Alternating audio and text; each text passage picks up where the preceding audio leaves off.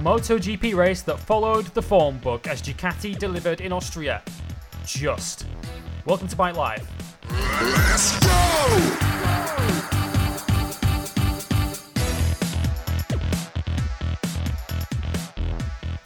Yes, you are listening to episode 26 of Bike Live here on Motorsport 101 as we look back on the MotoGP race of the year in Austria at the Red Bull Ring. Andrea Dovizioso and Marc Marquez going to war and Dovi getting the victory just. Uh, in a final lap shootout over Marc Marquez. We will look at all of the big stories from the Red Bull Ring, including whether that venue itself is fit for MotoGP purpose. There are very, they very strong views on both sides of the argument. Uh, we'll also look at how uh, Movistar Yamaha's championship hopes appear to have taken a nosedive with a problem with their machine which may well derail their entire season unless they get a cure and fix.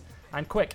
Uh, we'll also look at the Moto 2 Championship, which took a swing towards Franco Morbidelli last weekend, despite Thomas Lüthi's best attempts. And we'll look at Moto 3 as Joan Mir dominated once again to take his seventh win from 11, and one of the great Grand Prix debuts from a Spaniard by the name of Jaume Masia. You may not know that name yet, you certainly will by the end of this podcast. We'll also look at all the big news stories as the MotoGP silly season takes another turn, and look ahead to this weekend as the World Superbikes return after its endless summer break at the Lausitz Ring in Germany. BSB also heads to Cadwell as showdown spots look set to be decided. Uh, joining me then for episode 26, it's Andre Harrison once again. Welcome, Dre. Thank you very much. Give me a minute. I'm just going to sit down and give my mini me version in the paddock a pep talk. Okay, little dry. Um, it's been a controversial weekend, but a lot of fun stuff to talk about in MotoGP this weekend. As, as you see on my clipboard, you have the set list written down. Let's do this. Um, so sorry about that. I had to do my best Johann Zarco impression yes. to, to, go into the weekend. But uh, yeah, ready to go. ready to go. Ready to go. Um, it's it's a big week, uh, it has to be said, here at Motorsport 1, or a big fortnight, really. Um, episode 99 um, went online um, just before we hit the record button to record this podcast. Um, a couple of days ago, as you listen to this, um, head to soundcloud.com forward slash motorsport101 or to our website, motorsport101.net, to hear episode 99. the next couple of shows that you'll hear on Motorsport 101 from that side of the, uh, of the divide, if you like, Dre are a couple of big shows. Uh, episode 101, which we'll come into in a minute, but first, episode 100. And for those that didn't listen to episode 99 or haven't listened to it yet, um, just explain to the listeners the plans for the Centennial Cup of Motorsport 101. Yeah, I, I, did kind of tease it on last week's Bike Live, but yes, the Centennial Cup will be the grand um, special occasion for episode 100. And uh, yeah, for those guys that, that liked our international fantasy draft of 2016, where I'm still kind of bitter that Matt Carnero beat me, um, we are coming back for that second time round. It's going to be a little bit more complicated. Um, we're going to be actually picking teams and actually watching them race. If anyone's been like me, that was like a week late in getting his fantasy Premier League team prepared, hmm. think something along those lines. But a combination of that and the draft format that we had last year. But this time we're doing an auction draft, which I trust me on this. If you know how an auction drive, auction draft works you know it's almost guaranteed for great radio. We pick a driver and then it goes on the open auction like something out of Monopoly. We're, we're bound to probably hate each other by the end of the episode, but it, sh- it should be great drama. And um, yeah, so me, Ryan King, Matt Carnero from MSTF1, RJ O'Connell is back for episode 100, which is very exciting indeed, and Zoe Hamilton representing Scotland. So the five of us will all be sitting down for that to celebrate 100 episodes of Motorsport 101, and the Centennial Cup will be the headline main event of that episode. Um, so yeah, look, you look forward to that next week on Motorsport 101, and obviously keep an eye on our social media, especially our Twitter page, Motorsport at Motorsport underscore 101, for all of the rules and details regarding that coming soon. Yes, very very soon indeed. So many questions to be answered heading into the Centennial Cup. Will Matt Carnero win his second consecutive draft, no. as it were? Will, Dre, will Dre exact his revenge? Will Ryan King engage in a bidding war over French drivers? All of those questions to be answered uh, next week. Um, along with all of that, inter interspliced into next week's show will also be some of the uh, classic Motorsport 101 moments from the first 99 episodes, um, including um, Dre's best bits in inverted commas, um, to close out the show. Dre has already heard them. Um, uh, best is a, is, a, is a, subjective term here. Yeah, yeah. he, he enjoyed the soundtrack, um, Jamiroquai, to the back of it, not so much what was uh, being played over the top of it, but you'll be able to hear all of that um, as part of episode 100, the Centennial Cup, coming next week. Episode 101, which follows the week after, is likely, Dre, to be a live Google Hangout edition. Am I right? Yes, we did it for episode 50. We will most likely do it again for episode 101. Um, again, lineup will be confirmed a little bit nearer the time, but yeah, we're probably going to go live for the 101st episode of Motorsport 101 because how could we not? It's it's a bloody milestone. That it might even be more important than 100, knowing us. Yeah. But um, yeah, that show will most likely be live on YouTube as it happens, and obviously, as soon as the the audio gets ironed out, we'll most likely put it up immediately on SoundCloud as well. So hey, you probably get 101 a little bit early as well. So hey, who doesn't love that? Exactly. Um, but uh, yeah, exactly. Um, so yeah, episode 101 of Motorsport 101 will most likely be live as well the week after, probably early in that week as well. So uh, look forward to that one. We're breaking out all the special stuff to celebrate this this milestone occasion, and uh, yeah, just don't listen to the end of episode 100. You don't want you, you don't want to hear my mistakes. I'm normally a, a flawless radio where nothing ever goes wrong, ever, not in a million years. No, no, we totally didn't find five minutes worth of. Of uh, of Dre. Shut your mouth. Yeah, I, I, won't, I won't go into any detail of it. You'll just l- listen for yourselves. It's um, it's well worth a listen. That's the amount of bloody time and effort I put into it. Anyway, um, but anyway, let's talk bikes for the next two hours. Um, episode 26 of Bike Live, reviewing the Austrian Grand Prix last weekend, and we have to start, unfortunately, Dre, not as much on a negative, but on um, a bit of a controversial topic because the Austrian Grand Prix that we did get was absolutely thrilling, and we'll talk about it in a second. Yes. But it has to be said, had the weather not played ball, a number of riders might well not have taken part in this Austrian Grand Prix at all. Yeah, um, it, the, the the interviews and the media conversations after Friday's run-in, which was you know essentially a complete washout, and you know riders in all three classes tried, and you know, there was there was got at least a dozen major incidents out there during that Friday run-in. They heavily rained out free practice one and two. Um, it did dry out a little bit towards the end of FP2, so we did have a provisional, you know, qualifying list and whatnot. But um, yeah, uh, we, we saw some nasty ones out there, like Danny Kent, who injured himself and put himself out of the weekend after he was collected by Alex Marquez in Moto 2. It was one of the examples of many, many turn one accidents. Now, to quickly explain, I mean, Austria is barely acceptable as a safe track in the dry. Um, there are three major braking zones where you're hitting 190 miles an hour on entry, and two of them have no gravel. So if you if you fall and in that wall directly alongside it, yeah, and yeah, two very close walls at turns one and two in terms of braking zones. So if you're coming off the bike at turn one in a braking zone uphill, uphill at 190, um, you're going to be hitting that wall very, very fast indeed. And as Aleix Espargaro pointed out on Twitter on Friday, the last time we had a major incident with that sort of incident, we lost Luis Salom. And yeah, um, in the wet the Red Bull Ring is kind of an antiquated circuit in the sense of it doesn't really have a drainage system. So when it rains, sadly, the way the track undulates with all the you know variable changes in height means it often pushes a lot of the rainwater back onto the circuit, which obviously, when you're going uphill towards turn one, is extremely dangerous. Um, and again, when you mention that with what I mentioned about walls and lack of gravel, you put all that together, you have a circuit that's more acceptable for four wheels than two, and even then, it's barely acceptable in the wet. It's flat out dangerous, and it is a reason why pretty much a quarter of the MotoGP field. Um, Danilo Petrucci, Jonas Folger, Aleix Espargaro, Loris Baz, Cal Crutchlow, and maybe even Marc Marquez, the championship leader, either all said they were not going to run if the race was wet, or was or in the case of Marquez would seriously consider not not racing at all in the wet if it got too much. Which again, when a quarter of the MotoGP paddock is out here saying that this is not an acceptable risk to go racing in, kind of says it all really about your circuit. Hmm, and from the sports point of view, looking at Dorna, looking at the, the FIM, looking at the riders themselves, it has to be said, looking at the circuit itself. Uh, this is inexcusable, isn't it? I mean, Casey Stoner said himself when he tested there 12 months ago that mm. he had serious concerns, especially in the wet.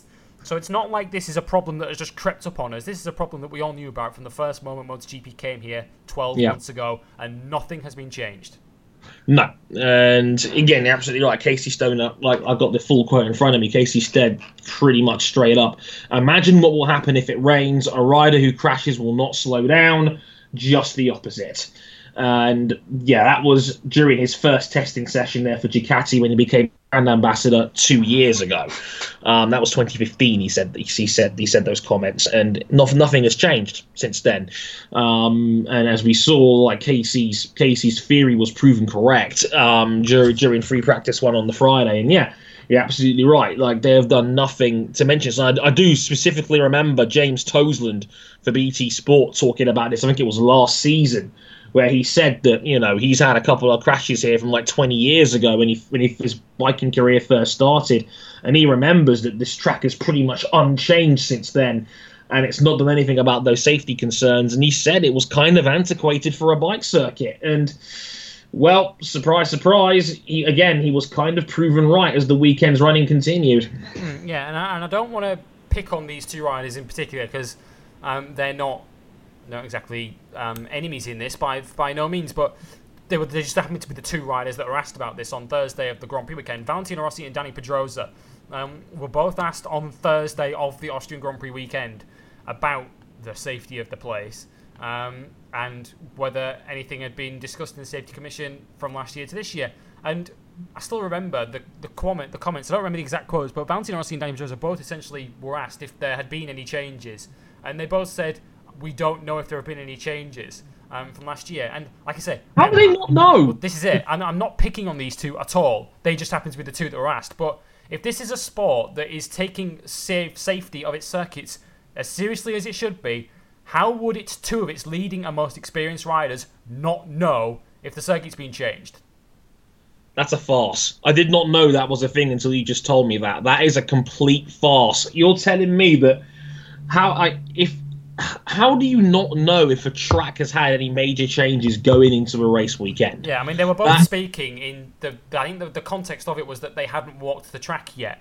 Um, but surely that's if that's a, that was a, such a serious issue a year ago. Surely that's the first thing you're asking when you arrive at the circuit, or you're asking that weeks before you get there. You're asking that when the calendar's announced. Surely. Yeah, I, I, I know this ties into it as well, but like when whenever there's safety commission meetings in MotoGP, shout out to Bradley Smith, um, they don't even take the minutes in those meetings. Like, well, what's the point? If like, what is the point in having these meetings, sitting guys down and trying to, you know, drill out plans and conversations with these guys, if you're not even clocking minutes out of these meetings and using them to go back and, you know, using the evidence in front of you or having these conversations and then doing something about it. What is the point of having these safety meetings if one, you're not tracking the minutes, and two, if there are any changes, you're not telling the riders? Like that's a complete joke. Like like there needs to be either some sort of riders union or at least better communication between the riders themselves and, and Dorna and the track organizers because that should not be happening under any circumstance. That is asking for trouble. And again, we've got lucky this weekend to a degree that we did have these more intense conversations after Friday, but that that could have easily been a complete disaster. Yeah, it was. And yeah, MotoGP seems to have a bit of a history, unfortunately, a recent history of reacting to like you're waiting for a tragedy to occur and then reacting rather than trying to jump in before and prevent it. Right, um, right. And and this, I mean, take Catalonia last year for instance. I mean, that was a corner. I mean, that accident that tragically took the life of Luis Salom could have happened in any of the previous ten or so years um, that the GP have been racing around there. Um, it just so happened that it took until 2016 for that accident to happen, um, and they they learned a very harsh lesson there. Um, and Luis Salom unfortunately paid the ultimate price for it, but it shouldn't have t- shouldn't have come to that. Um, no, that's happened. Really. And, and, and MotoGP surely needs to, and the, the, the MotoGP riders have requested um, that the circuit is changed for next year. Um, right. These barriers get moved, but you know thankfully they've got there in time before someone got seriously hurt. But this should have been this should have been happened before last year's race, let alone this year's. Um, right. And it, it, just it just smacks of a sport that still isn't quite taking the safety debate as seriously as it should. um, in, motorcycle racing. Um, and we've been and, here before as well. And we've been we're, here before. And and to, I mean, don't get me wrong, there are a number of riders and a number of fans who relish the danger element of the sport.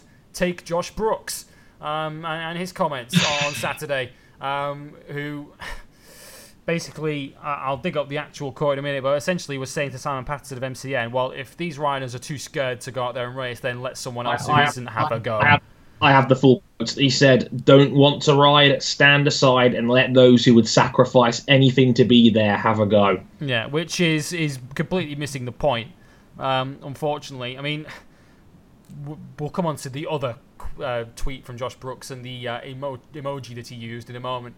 Um, but this is the pinnacle. This is not the Isle of Man TT. This is not a national championship. This is supposed to be the pinnacle of motorcycle racing, and therefore it should be the pinnacle in all aspects. That includes safety. Exactly, and and you shouldn't you shouldn't have to play Russian roulette with your own life just to go out there and race. Let me just point this out right here and now, and if anybody wants to argue why, email me at dre at motorsport101.com, but these riders don't owe us a damn thing they they these guys are getting on 250 brake horsepower death traps and going around a pretty darn dangerous circuit at the best part of 200 miles an hour.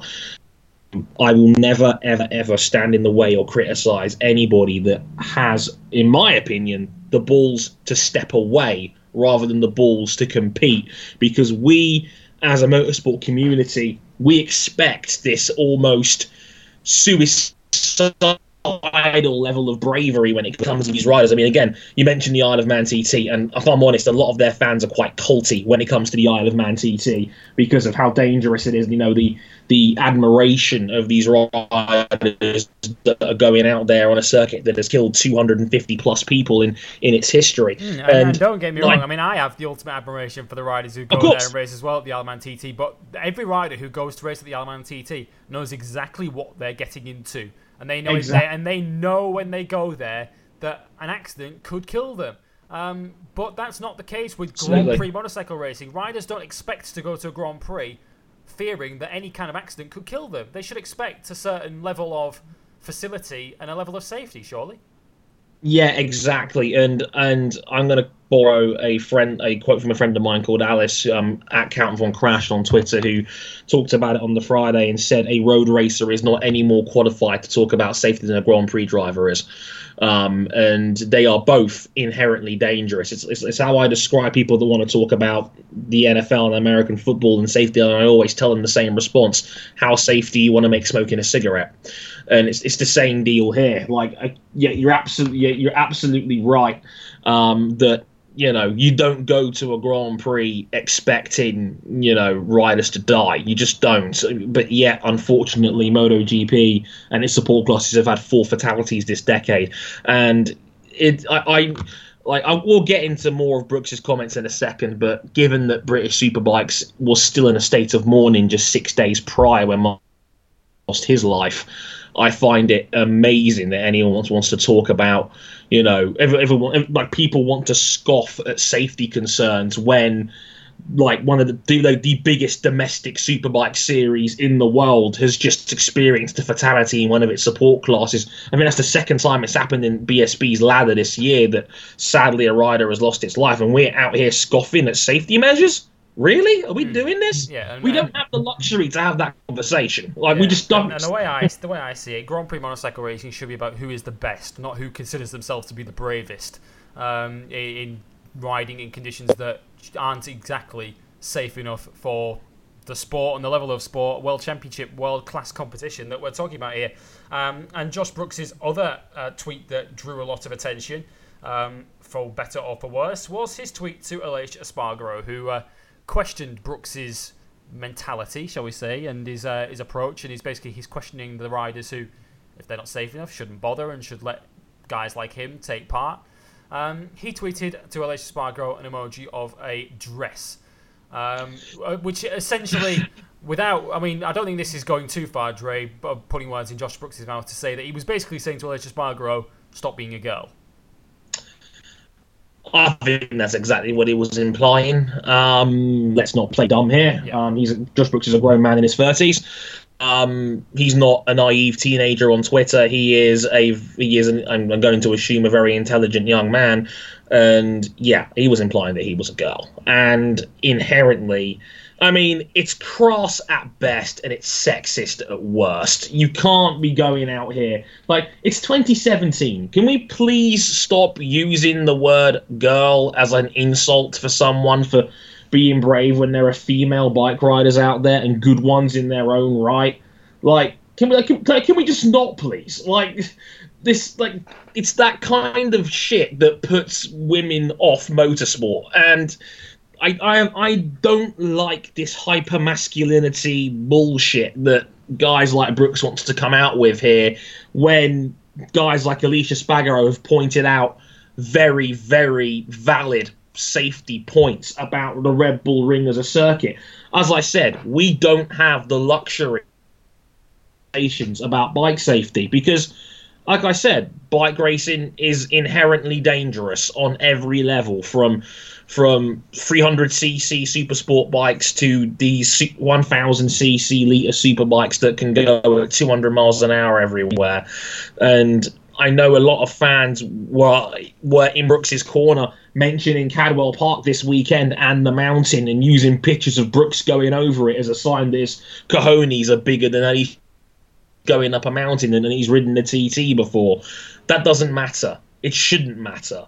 It's not a matter of who's the braver man. It's a matter of pointing out things that, hey, like, that may save a life down the road. Because for once, bike riders are being proactive rather than a very serious case because we saw it with Catalunya last year mm. where we didn't talk about their track being inherently dangerous until Luis Salom died and that's only then did everybody bash their heads together and figure out a way of trying to make the track better. And even then two of its biggest riders were against it because oh no they might not win the race.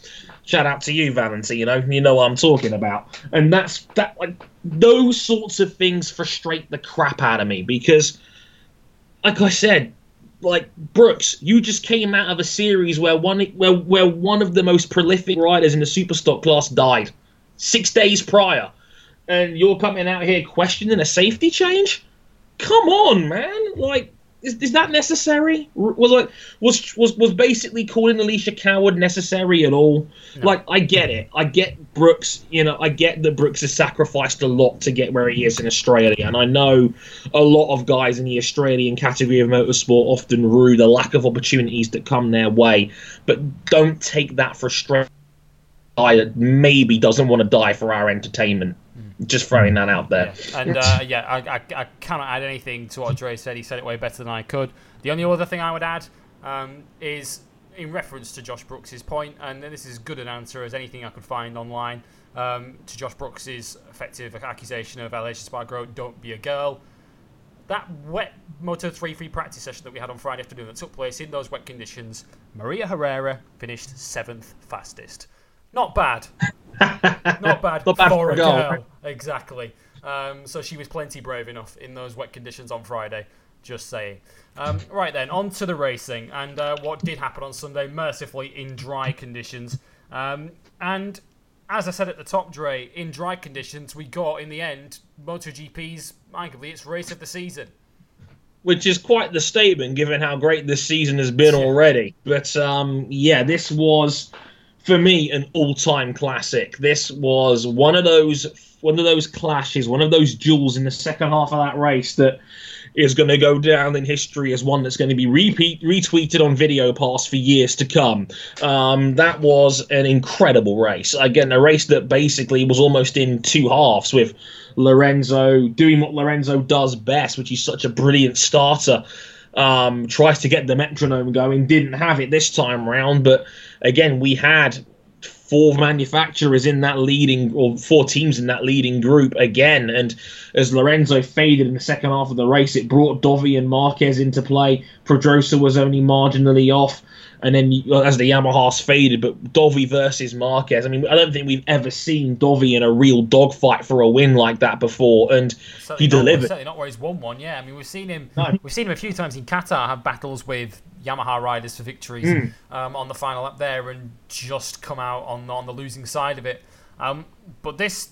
I think told us a lot. I mean, Andrea Dovizioso has already this year answered a lot of questions about him. That um, you know, can he be a regular winner at MotoGP? Yes, he can. He's now won as many races as anybody in the class this year. Um, he now has three, which draws him level with Marquez and level with Vinales. Um, they've all won. Each of them have won three Grand Prix this year, and he's now proven that he can go toe to toe, punch for punch, with the best rider in the world right about now, Marc Marquez, and beat him. Yeah, absolutely. And yeah, yeah, you hit the nail on the head better than I could on that one in the sense of yeah, like Dovi. This is this is the season that Dovi has pretty much answered every question we've ever asked of him in his MotoGP career. That you know, was he just a bit on the side? Was he just the best of the rest guy? Was he just a really good versatile rider? But you know, did, did anybody ever think that Dovi would be in a really strong position to potentially win the championship after 11 race season where you know, he is right up there going punch for punch with some of the greatest riders this sport has ever seen. And you're absolutely right. Dovi was right there, punch for counter punch with Marc Marquez, who was very strong all weekend. And eh, we'll talk about Marquez in a minute, but that Honda was clearly better in the off season than it was beforehand. And yeah, Dovi came out on top in a dogfight with probably the best one-on-one rider in that sort of situation in MotoGP. So yeah, you, you, again, a, a, brilliant performance from Dovi, and another one that will silence any doubt that we've had about how good he can be. Um, just yeah, brilliant stuff from Dovizioso. Brilliant stuff, and he was uh, he was lavished with praise by his team boss Davide Tardozzi. Uh, afterwards, speaking to MCN, Davide Tardozzi said, "Now we can call him Professor Dovi." Um, because the strategy he had during the race was fantastic. When he was overtaken by Marc, it was on purpose. Everything Dovi did was because he knew the race would be like this. And we discussed the race before the start, and Dovi was clear what was going to happen, and that's how it turned out. Dovi did exactly what he told us he would do. Um, I mean, he's, he's, a thinking man's rider, if nothing else, under Dovizioso, so he's, he's, such an intelligent guy um, on the bike. Um, but the way he thought his way through that race tactically, and you could see the, the different approaches of the two different riders through the race and where the two bikes were strong and where the two bikes were weak. And Dovizioso pretty much knew going into that final lap, as long as he could hold Marc Marquez off through those two fast lefts in the third sector of the lap, he'd have enough to win the race. Yeah, like Dovi knew what was coming. He he knew what how this was going to end. Um, we've always praised Dovi's intelligence. He's always been the sort of rider that you know he's extremely calculated. He knows what's going to happen around him. He knows where the bike is, and he knows where if somebody is going to attack, you know where their bike is going to be. And yeah, you're spot on. This is exactly what Dovi thought was going to happen. It did, and yeah, as it you was say, amazing to watch, wasn't it? Where Dovizioso would often pull out best part of half a second through that first half of the lap, and then Marquez, being so good through left-handers, would essentially take that time back in two corners. it's incredible. He was just so- you, you saw the the difference between the Honda and the Ducati like play out almost on TV. Like like you can see that again. Dovi is putting out three four temps on the two fast home straights. And, uh, and in sector three, Marquez is basically two tenths a corner quicker through sector three. It is absolutely bonkers seeing the difference between them. One thing I did notice was that if, if, if anything, if TV was a measure to go by, that Honda's acceleration has definitely improved in, in in the hmm. last three or four races where like the, the Ducati is not destroying it in a straight line anymore. Like Marquez can stay with Dovi to a degree. Yeah, because going in, going in, looking at the calendar and looking at the, the characteristics of that circuit, I don't think any of us gave Marquez any price of winning here. Mm-hmm. Exactly, and going in, we thought this was going to be a, a, a Ducati cakewalk like it was last year, and even Dovi admitted after Saturday that no, these Hondas are right here. This is like we think we've got the edge, but it's it's it's going to be close this year. And yeah, they tur- he turned out again to be absolutely right on raw pace. Yamaha and Honda were right there, but Yamaha obviously didn't have the tires for the fight. And Marquez was right there, right at the very end, and again gave Dovi a real, probably the toughest fight of his MotoGP career to win a Grand Prix. He did, and what we got in the end was a, thrilling final lap, a thrilling final couple of corners where Matt Marquez was climbing all over Dovizioso, going into the penultimate corner, the, the penultimate right-hander, turn 9, and then had a go at turn 10. Was he ever going to just sit in second place? Um, I guess will be the first Never. question. Um, but there's two sides, I suppose, to this, Dre. I mean, if Marc Marquez, the move he tried, had that worked and he'd won the race, we'd probably be talking about that move in the same terms that we talk about Valentino Rossi's last corner move on Jorge Lorenzo in Barcelona back in 2009. It would have probably been in that same conversation as one of the great MotoGP moves. But at the same time, Marc Marquez, it didn't work. He outbraked himself and overshot the corner. And is he kind of grateful that Andrea Dovizioso saw him coming and jumped out of the way of him? Probably. Um, that was what you. I think that's what we described there as clenched buttocks going into that final corner. Um, and played hardball going into that final corner. They're pro, they're both probably going down, and Dani Pedrosa wins the Grand Prix. Um, again, we credit Dovi as a thinking man's rider, and he probably realised, wait, let me just let Marquez take this, and he's, then he's I'll not making the corner. He's not. Eh, there's no way he make he makes the exit of the corner properly. And again, Dovi, I'm glad Dovi realised that because if he, if he if he goes for the apex like he normally does on the racing line, and like many other riders probably would have done in that scenario, indeed, they're probably both going down because Marquez is. There's no way Marquez is, is, is, making the exit on that corner properly. So, again, Dovi was very smart in, in basically getting out of the way and realizing that, yeah, Marquez is probably going to overshoot this, which he did. And again, Dovi goes on to take the win. But, uh, yeah, I mean, a, a ambitious, an ambitious attempt from from Mr. Marquez. Probably a little bit over ambitious, which is a rare thing to say about Marc Marquez during a race condition. But uh, yeah, even he can get it a little bit too hot on that one. But uh, yeah, you can't ever really blame a guy for going for the last corner dive bomb. We've seen it countless times in this sport. Yeah, we have. Um, yeah, and as I say, if, if it had worked, it would have been talked about as one of the great MotoGP overtakes. Um, if Marc Marquez had won there, because much like Rossi's move on Lorenzo in Barcelona all those years ago, that's not a corner I've ever seen anyone overtake at.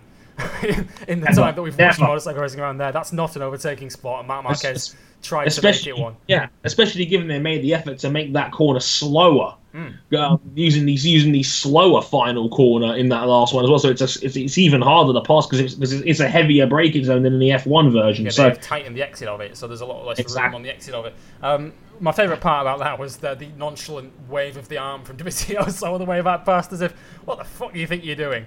Um, as he's trying to go past him, and it's like, yeah, take the stay in second, you little shit um, was essentially the attitude of Dovizioso. But having said all of that, the uh, the interaction between the two of them afterwards um, on the slowing down lap, I, I cannot believe the uh, the numpties that we find on the internet who have um, tried to uh, overanalyze Marc Marquez's um, sort of interaction with Dovizioso on the slowdown where, where he's waving the flag at him and that looked to me like uh, two riders who were sort of saying, like Marquez was basically trying to say to Dovizioso, I could have had you. Um, and he, yeah. he, didn't quite get him. I can't, I can't believe there have been some online who tried to uh, suggest that there was some sort of uh, malice in that from Marc Marquez. There wasn't. Um, no. And, and, and, how great is it? Um, it's not always the case in motorcycle sport, as we know all too well in recent years in MotoGP, to have a bit of friendly rivalry between two guys fighting at the front of a Grand Prix for a victory. Yeah, I, I, I miss these days. We don't get it very often. um, um, these days and whatnot. It just it, we just don't get that sort of thing these days anymore. Yeah. So I'm, I'm if anything, I'm, I'm here for a Marquez Dovizioso championship battle. Yes, please. Um, we've never had it before, and therefore it's automatically intriguing to me. So yeah, a bit of friendly rivalry. I'm glad that it was all it was all handled with with, with, with class, maturity, and a, a good sense of banter regarding the whole thing, rather that than uh, having Valentino Rossi bring some papers to the next round saying his lap times were faster. um, um, so yeah, I, I, will definitely settle for that over recent history of just bitterness and handbags. That was fun, and um, I'd like to see a, a few more uh, of, of, those this season because again, we've seen the way this season's gone out, where again, often the Hondas and the Yamahas are so distinctively different that we don't get dogfights between them going to the distance like we have. We still, like we've we not really haven't seen a Marquez Vinales dogfight all year, which is which is. I need this in my it's, life. It's a battle we're all desperate to see, and we still haven't seen it. Maybe next weekend we'll, we'll see it because it is a circuit next weekend, Silverstone, where both riders are notoriously very very good around Silverstone, both Marquez and Vinales. So that might be the weekend we finally get it. Um, we shall see. Um, and we'll talk about Yamaha at greater length in a moment and discuss whether they are indeed still in the championship conversation.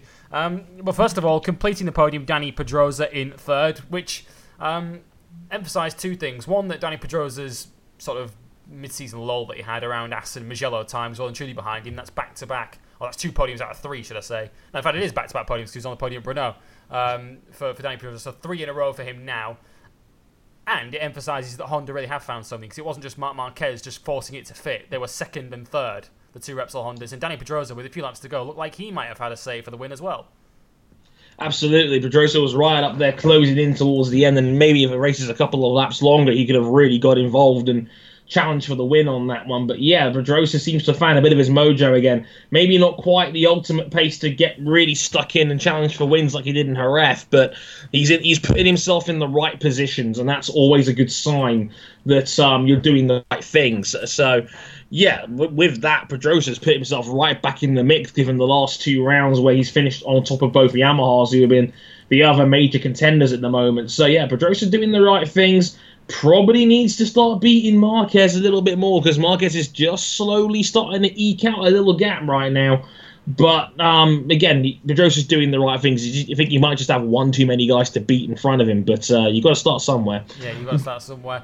Um, Jorge Lorenzo is trying to start his his renaissance somewhere as well, and it looked like his post Brno Grand Prix test on the Monday was really the start of something for him. He looked like he'd um, found something with that bike, found the confidence that he'd been searching for all year. And it has to be said, Dre, as good as his weekend was, front row of the grid and fourth position, having led for a lot of the race, the anticipated step forward from Jorge didn't quite happen.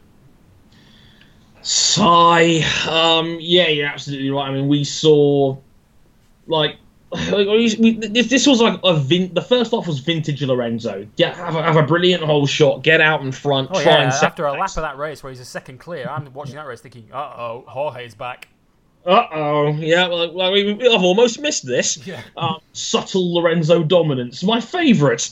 Um, but no, not quite. Again, he faded in the second half of the race, and again he finished almost a dozen seconds off his teammate at the end. So, again, like the as you said, the way the Brno test was talking, he said Lorenzo might have found half a second, which would have been a ridiculous amount of time to find.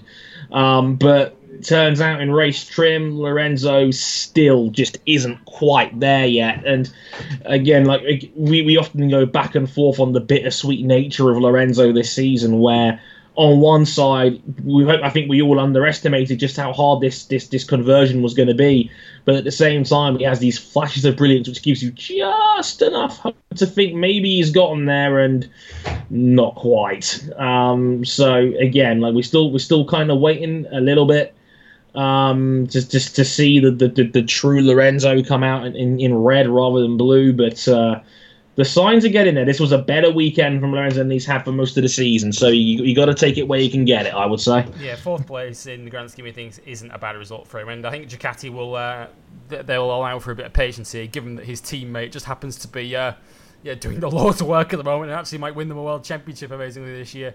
Um, it's not a bad which, which isn't bad. Just imagine that if Lorenzo's back on form next season with his teammate running number one on the bike. Um, that would be some story, wouldn't it, uh, Ducati? Um, but anyway, that's looking a long way ahead. Um, fifth position then at the weekend. First independent rider and first Yamaha rider.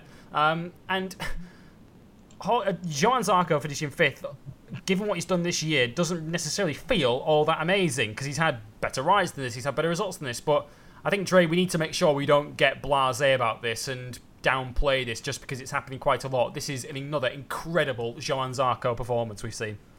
Beat the beat both factory Yamahas again. He's he's, he's he's made a knack of this in bad situations where we see Zarco shine the brightest. Is often when the factory Yamahas don't. Like again, it goes to show you just maybe what Yamaha missed out on with a championship level bike last season because that is last year's Yamaha, and once again Johann Zarco, he's done this a, a handful of times now. He's shown up the factory boys on the 2017 bike. And yeah, again, we, we have to be careful we don't get complacent about just how good these Tech Threes have been this year. And like on, on, on any other measure, a rookie on a satellite bike in the top five would be absolutely insane. The problem is that Zarco has done this three or four times over now. And it, it, doesn't get any less incredible just because he's made a habit of it. But uh, yeah, as said, another some Johann Zarco. And again like the fact he is in that top six in the championship and only a handful of points off real genuine title contention um, speaks of just what an incredible year the man is having. Yeah he's hit he's close to a century now points. He's up to 99 points so he's I mean, he's still he's 75 off the championship lead, but he's within 50 of Rossi, Pedrosa in fourth and fifth, and he's yeah, he's he, he's not beyond the realms that he could if um, Movistar Yamaha's fortunes continue to take a nosedive, that he could chase down the, the factory Yamaha riders in the championship, which would be an incredible achievement uh, if he can mm-hmm. pull that one off. Because um, he's heading to uh, Silverstone next week, where he uh, made himself public enemy number one in the Moto 2 race uh, last year. Um, just ask uh, our absent co-host for that one. Um, mm-hmm. Now, the Movistar Yamaha's in, in sixth and seventh, Dre, and this this issue that they have that they've been trying to cure for a lot of this season, where they just cannot seem to make that Michelin work over a race distance. They this M1 appears to chew its rear tire up, um, and both Maverick Vinales and Valentino Rossi said that they didn't really have much rear tire left for the second half of that race.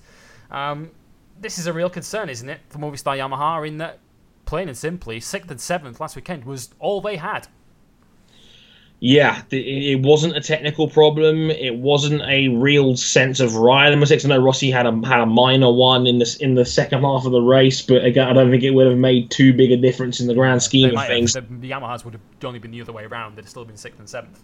Yeah, I agree. Um, so again, I don't think it was a, a real race changing mistake from Valentino. Really, um, it just took him out of contention for the win a little bit sooner than he probably would have liked. But yeah, I mean, it, it's not a good sign where once again, where Yamaha's tires have let them down. It's the, probably the third time this season where they were not really. It wasn't that the bike was slow; it was just they were uncompetitive.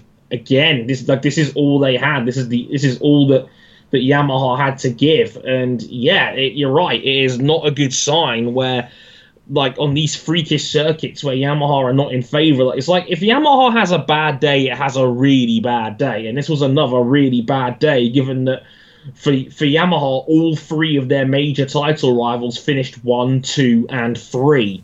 Um, where it was themselves finished sixth and seventh, and you know it's another flaky sort of race for Maverick Vinales, who looked like the looked like the danger man this year, and right now he's drifting off where Marquez was, and Marquez is starting to come through, and Dovi seems to be going with him. So yeah, as you say, a, a disappointing weekend for Yamaha, and, and another weekend when they're going to leave the circuit with more questions than answers. Mm, yeah, they um, Valentino Rossi spoke after the race and said it was a difficult race for me, for Maverick, for all the team, because we expected to be stronger. We did the maximum, and we don't have any regrets about the setting or the tyre choice. What was really concerning if you're Yamaha is that they, of course, ran the harder rear tyre and Ducati ran the soft and made that work. And Ducati mm. and Yamaha shagged their rear tyres by half distance uh, in the Grand Prix. Uh, Rossi also said after 12 laps, I had a big drop from the tyre and the bike became very difficult to ride. I was slow. And what's worrying, I suppose, Dre, for that is that you could have easily taken those quotes and thought that he'd said that after Jerez or after Barcelona, but he was saying it for the third time uh, this year um, yeah. where, where Yamaha have had this problem on, as you said, on quirky circuits with difficult uh, track conditions, be it low grip, be it um, a track that's been washed by rain, whatever it may be. Yamaha just don't seem to be able to make their bike work in those kind of conditions. And surely at the moment, Dre, as good as that bike is in the right window, it still probably is the best bike on the grid. Um, but when it falls out of that window, it's clearly third best behind the Ducati and behind the Honda, and that's surely going to put their entire championship at risk. Yeah, like you say, like I think part of what's made Yamaha the paddock agreed number one bike in the field is its versatility, where even on a bad day they can challenge for wins if Honda and Ducati have bad weekends. If anything, now the most versatile bike's the Ducati. Exactly, and that is a terrifying thought that you get Ducati again have won the races they were meant to win. They've had a couple of surprises this season too, with Dovi being where he's been this year. Honda, by the looks of it, has genuinely made progress as the season's gone on. Bike is starting to fix some of the weaknesses they've shown in previous occasions, like Honda's lack of acceleration. And again, on they seem to really thrive in low grip scenarios, like we saw with their one-two at Jerez. Um, and again, they're two three at Catalunya um, where they finished way ahead of Yamaha. I think the Yamaha still has the overall potential to be the best bike in the field, but the the catch on that is that their operating window seems to be a lot smaller than it was in previous years, where their versatility is not what it was last year. So yeah, they still probably have the best all rounder, but the window where they can flex their muscles in that all round sort of space isn't what it was in 2016, where even on a bad day, they would still almost have a guaranteed top three finish. Now, if they have a bad day, they're finishing outside of the top five because Johann Zarco, Danilo Petrucci, and riders of that.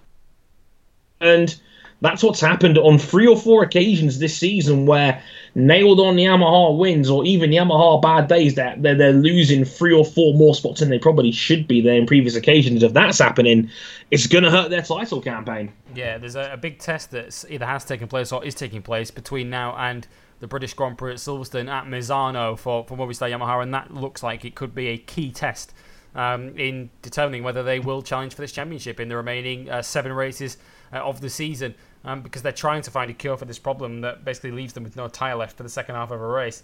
Um, mm-hmm. And yeah, Maverick Vinales said himself, um, you know, we we need to make a big step at this test. And Maverick said, We're trying very hard to find the right way, but I don't know what it is. They almost don't seem to know themselves at the moment.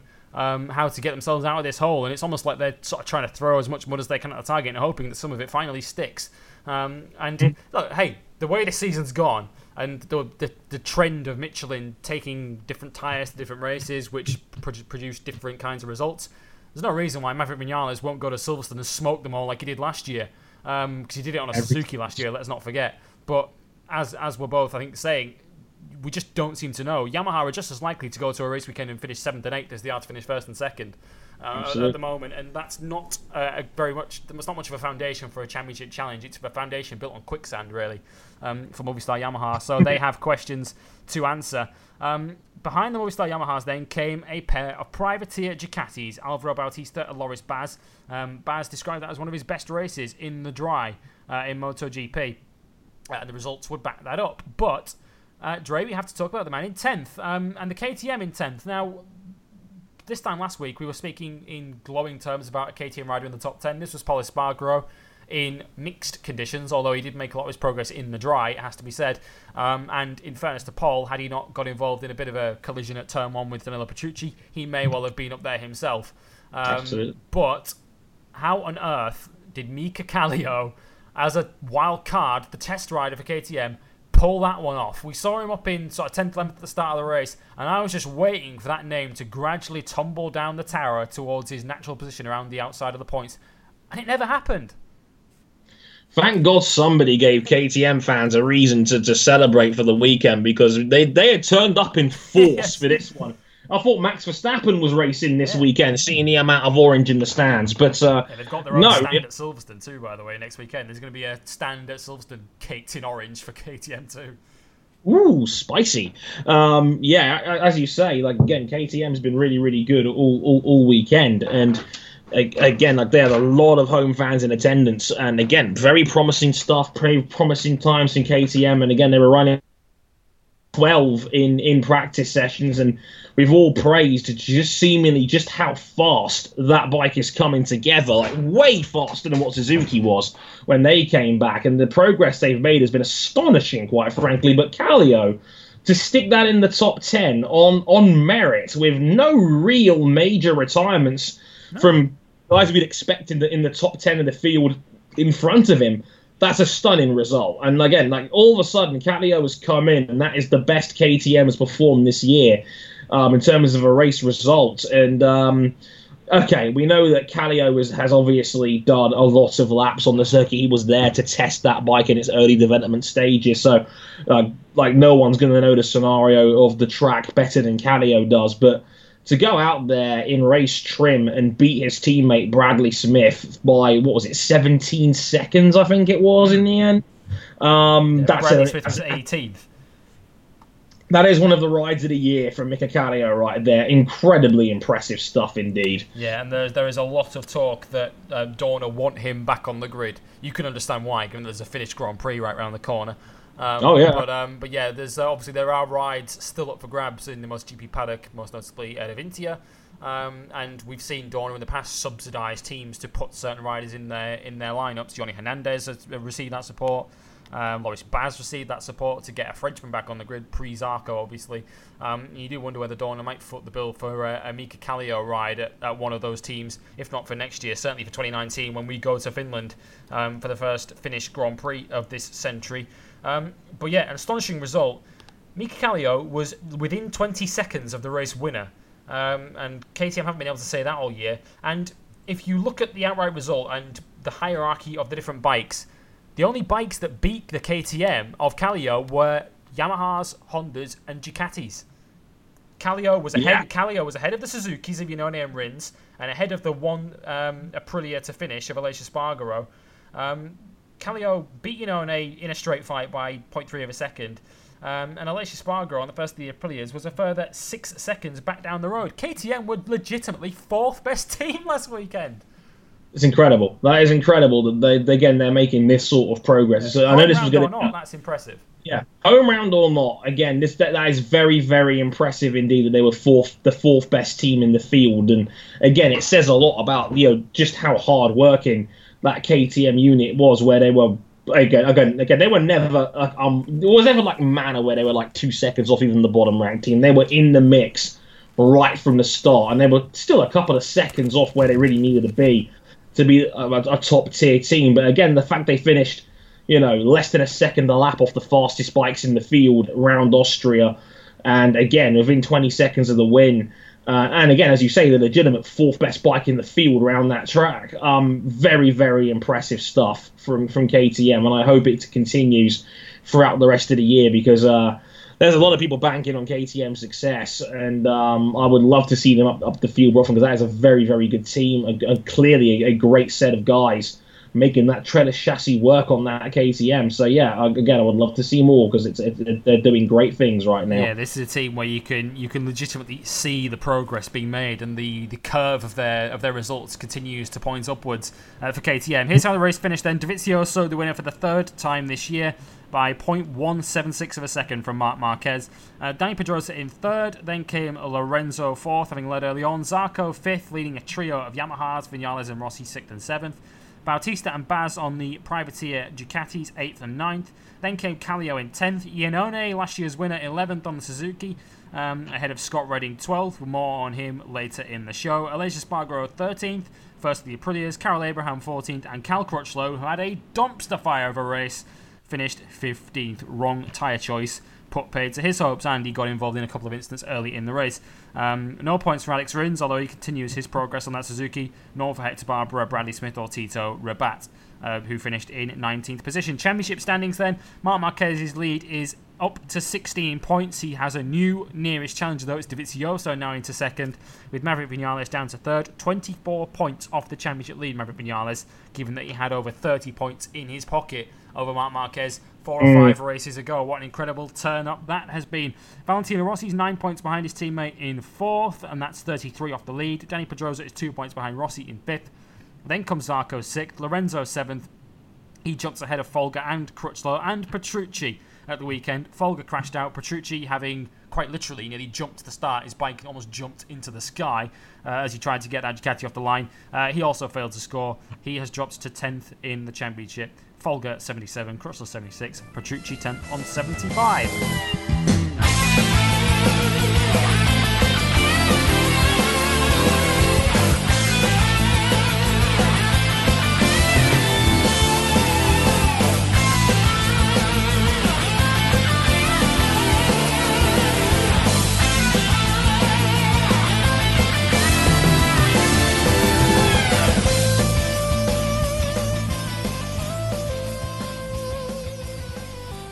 Right into Moto 2 and a Moto 2 race that, again, we're having a good run at the moment, Dre, of decent Moto 2 races, which is a, a welcome change from last year. Don't jinx it. Don't, no, don't jinx it. Although Silverstone last year was, was pretty decent as well. It certainly had the controversy, if nothing else, um, with Lowes and Zarco. Um, but what we got in, Austria was a, a tense race with um, Franco Morbidelli just basically hanging on, if nothing else. He um, was under pressure for almost the entirety of that Grand Prix. Um, and Thomas Luthi, try as he might, just couldn't quite work his way through that that train of Marc VDS Kalexes, could he? No, like he definitely had opportunities to get in there and and really rough him up. But again, I've never seen Thomas Luthi that aggressive trying to win a race. He's normally a lot more disciplined than that, but you could see that Luthi was trying everything to get past Alex Marquez, and he, he eventually did. But then, of course, he got pegged back again. But um, the amount the amount of slipstreams into turn two, and then again trying to you know outbreaking himself at the turn two hairpin, and then trying again into turn three, and trying to use Morbidelli to get a toe. It was incredibly intense tactical stuff from Luthi in the first two thirds of that race, but uh, never quite came together for him on that one. Those Marc VDS bikes still just a little bit too strong on that one. Yeah, just a little bit too strong um, in the end. Uh, Franco Morbidelli then, the, the race winner, and this guy, mm, not only did he show he can handle the pressure, but he's not just within a race, but within a season. Um, for Franco Morbidelli, because we've seen a few occasions this season, and he still hasn't answered this question as to whether he can limit the damage on his bad days. Um, but in terms of the, the, way his season has panned out, anytime Franco Morbidelli has had any kind of dip, he's always responded. He has started with his three wins, then had his crash at Spain, responded the next race by winning. Um, he had a couple of poor races, Italy and Catalonia, and poor races by his standards of fourth and fifth, by the way. Um, he, yeah. he, then fought back with two wins again. Then the disaster in the six lap sprint at Brno strikes back straight again with another win. Um, one thing's for sure, Dre, Franco Morbidelli, when he does have his bad days, he tends to fight back straight away and rectify it. He does. He, he has this knack of bouncing back from bad days. It seems to really motivate him going forward. And yeah, again, absolutely right. Um, Seven just wins very, out of eleven now. That that's incredible for Moto Two, given how unpredictable Moto Two is, and given twenty six points ahead yeah, it, has been a weird season in Moto 2 where Thomas Luthi has been so consistent yeah. that Thomas Luthi's now even, got nine podiums from eleven starts. It's like he's not letting Morbidelli yeah. get away. It's like, okay, you can win seven out of them, but if you have a bad day, I'm going to jump on you and break your ankle. Uh, it's one of those things where it's just Luthi has been so consistent and he's basically not given Morbidelli very much breathing room all season long. And that is despite the, the DNF that he suffered in the Sachsenring race. He was leading him when he crashed. Um, so yeah, Morbidelli has won seven out of eleven, but he doesn't really have the championship lead to show for it. It's a very weird sort of um, scenario where again where two guys have just been so much better than everybody else in Moto 2 this season where Morbidelli's been great, but not great enough to really hammer home this advantage over Thomas Luthi, who, in his own right, has not given Morbidelli much room to to really, you know, ha- hammer him in terms of the championship. Yeah, because if we're playing top trumps and asking who's who's had the better podium ratio, it's Luthi this year. Luthi's had nine podiums. Morbidelli has had seven. Those seven podiums have all been wins, by the way. Um, the, yep. the four other races where he hasn't been on the podium or he hasn't won the race, he hasn't even been on the rostrum um, which which kind of uh, explains where Luthi has continued to peg him back. Luthi's record this season, but just running through his results, he's gone second, third, second, eighth, third, second, second, second, retire, win, third. Um, there's basically been one dip in that. Um, the race that Dre mentioned where he crashed from the lead um, at the Sachsenring. Um, and at that rate, Luthi is going to keep himself well in contention. Of course, it was at this stage last season where Luthi really did come on strong after winning that controversial race at Silverstone. Um, and then as we headed into Asia, he then really began to chase down Johann Zarco in the second half of that season. Um, it'll remain to be seen whether he can do that again. Uh, Alex Marquez then securing um, the first, would you believe, first 1 2 of the season um, for Marc VDS. Um, in this Moto 2 World Championship. They've threatened a few of them, most notably Jerez when they ran first and second and Franco crashed. But that is incredibly their first 1 2 of the season um, in the Moto 2 class, just what Franco would have wanted, um, with uh, Luthi, his championship rival, the wrong side of that in third. Um, but to be fair, the three of them, Dre, were all a little fortunate that they weren't chased down by um, a Portuguese rider cheered on by a wave of home KTM support. It looked at one stage as if that might carry up Miguel Oliveira all the way to victory. He was chasing the three, the front three down, setting fastest laps after fastest laps as he did so until unfortunately the uh, Red Bull ring bit him. Yeah, just oh, an, uh, an awful, awful, nasty looking accident from uh, Miguel Oliveira, and he was setting fastest lap after fastest lap.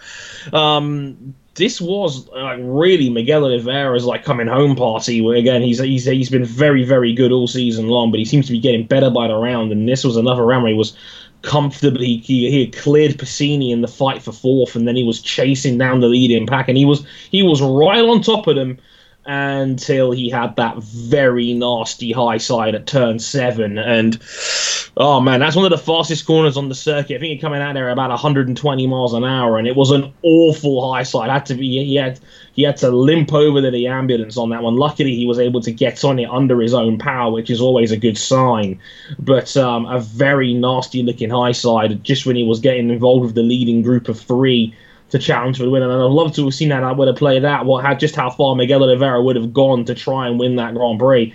But um, yeah, just um, overall, um, a, sh- a, shame for Miguel because he's he's been in great form and uh, a home podium would have been fantastic for the Austrian fans and for KTM in general.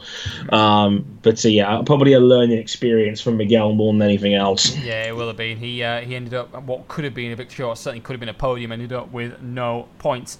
Um, fourth in the end behind that front trio went to Francesco Bagnaia, and uh, he's another rider kind of like Zarco in MotoGP Dre, where we we shouldn't become blasé about what Bagnaia is doing. We, it's easy to forget that this guy is also, like Zarco, a class rookie um, this year. And Bagnaia is now fifth in the World Championship um, with his with his result of the weekend. He's now reached a century of points. He's up to 100 points for the season. His fourth top four result uh, of the season for a rider and a team, it has to be said, that are rookies in this class.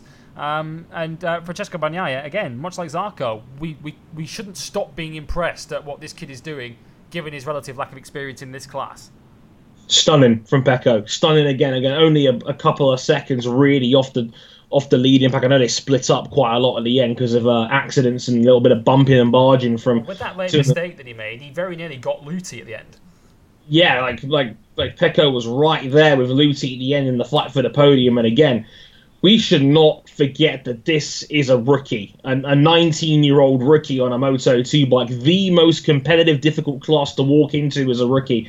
Where if you're doing this well, you're probably going to be an alien one day. And yeah, Pecco is right up there doing the Lord's work, and um, another stunning top four finish there. And again, he's he's really really put himself maybe as a 27, maybe 2018 title contender if. Uh, if Morbidelli is moving up uh, and whatnot. I mean, I, I, think like like those two guys are going to be right up there. So uh, definitely one to keep an eye on for the future. But Pecco is doing a, doing a stunning job. Yeah, we've, we've got news on that team a little bit later on. They might be switching um, uh, constructors for next season. We'll uh, we'll bring you news on that a little bit later in the show. Also, shout out for Mattia Pasini who finished in fifth and. Um, discovered a happy knack of having gone a decade without a pole position. He went and got two in a row, two in a week.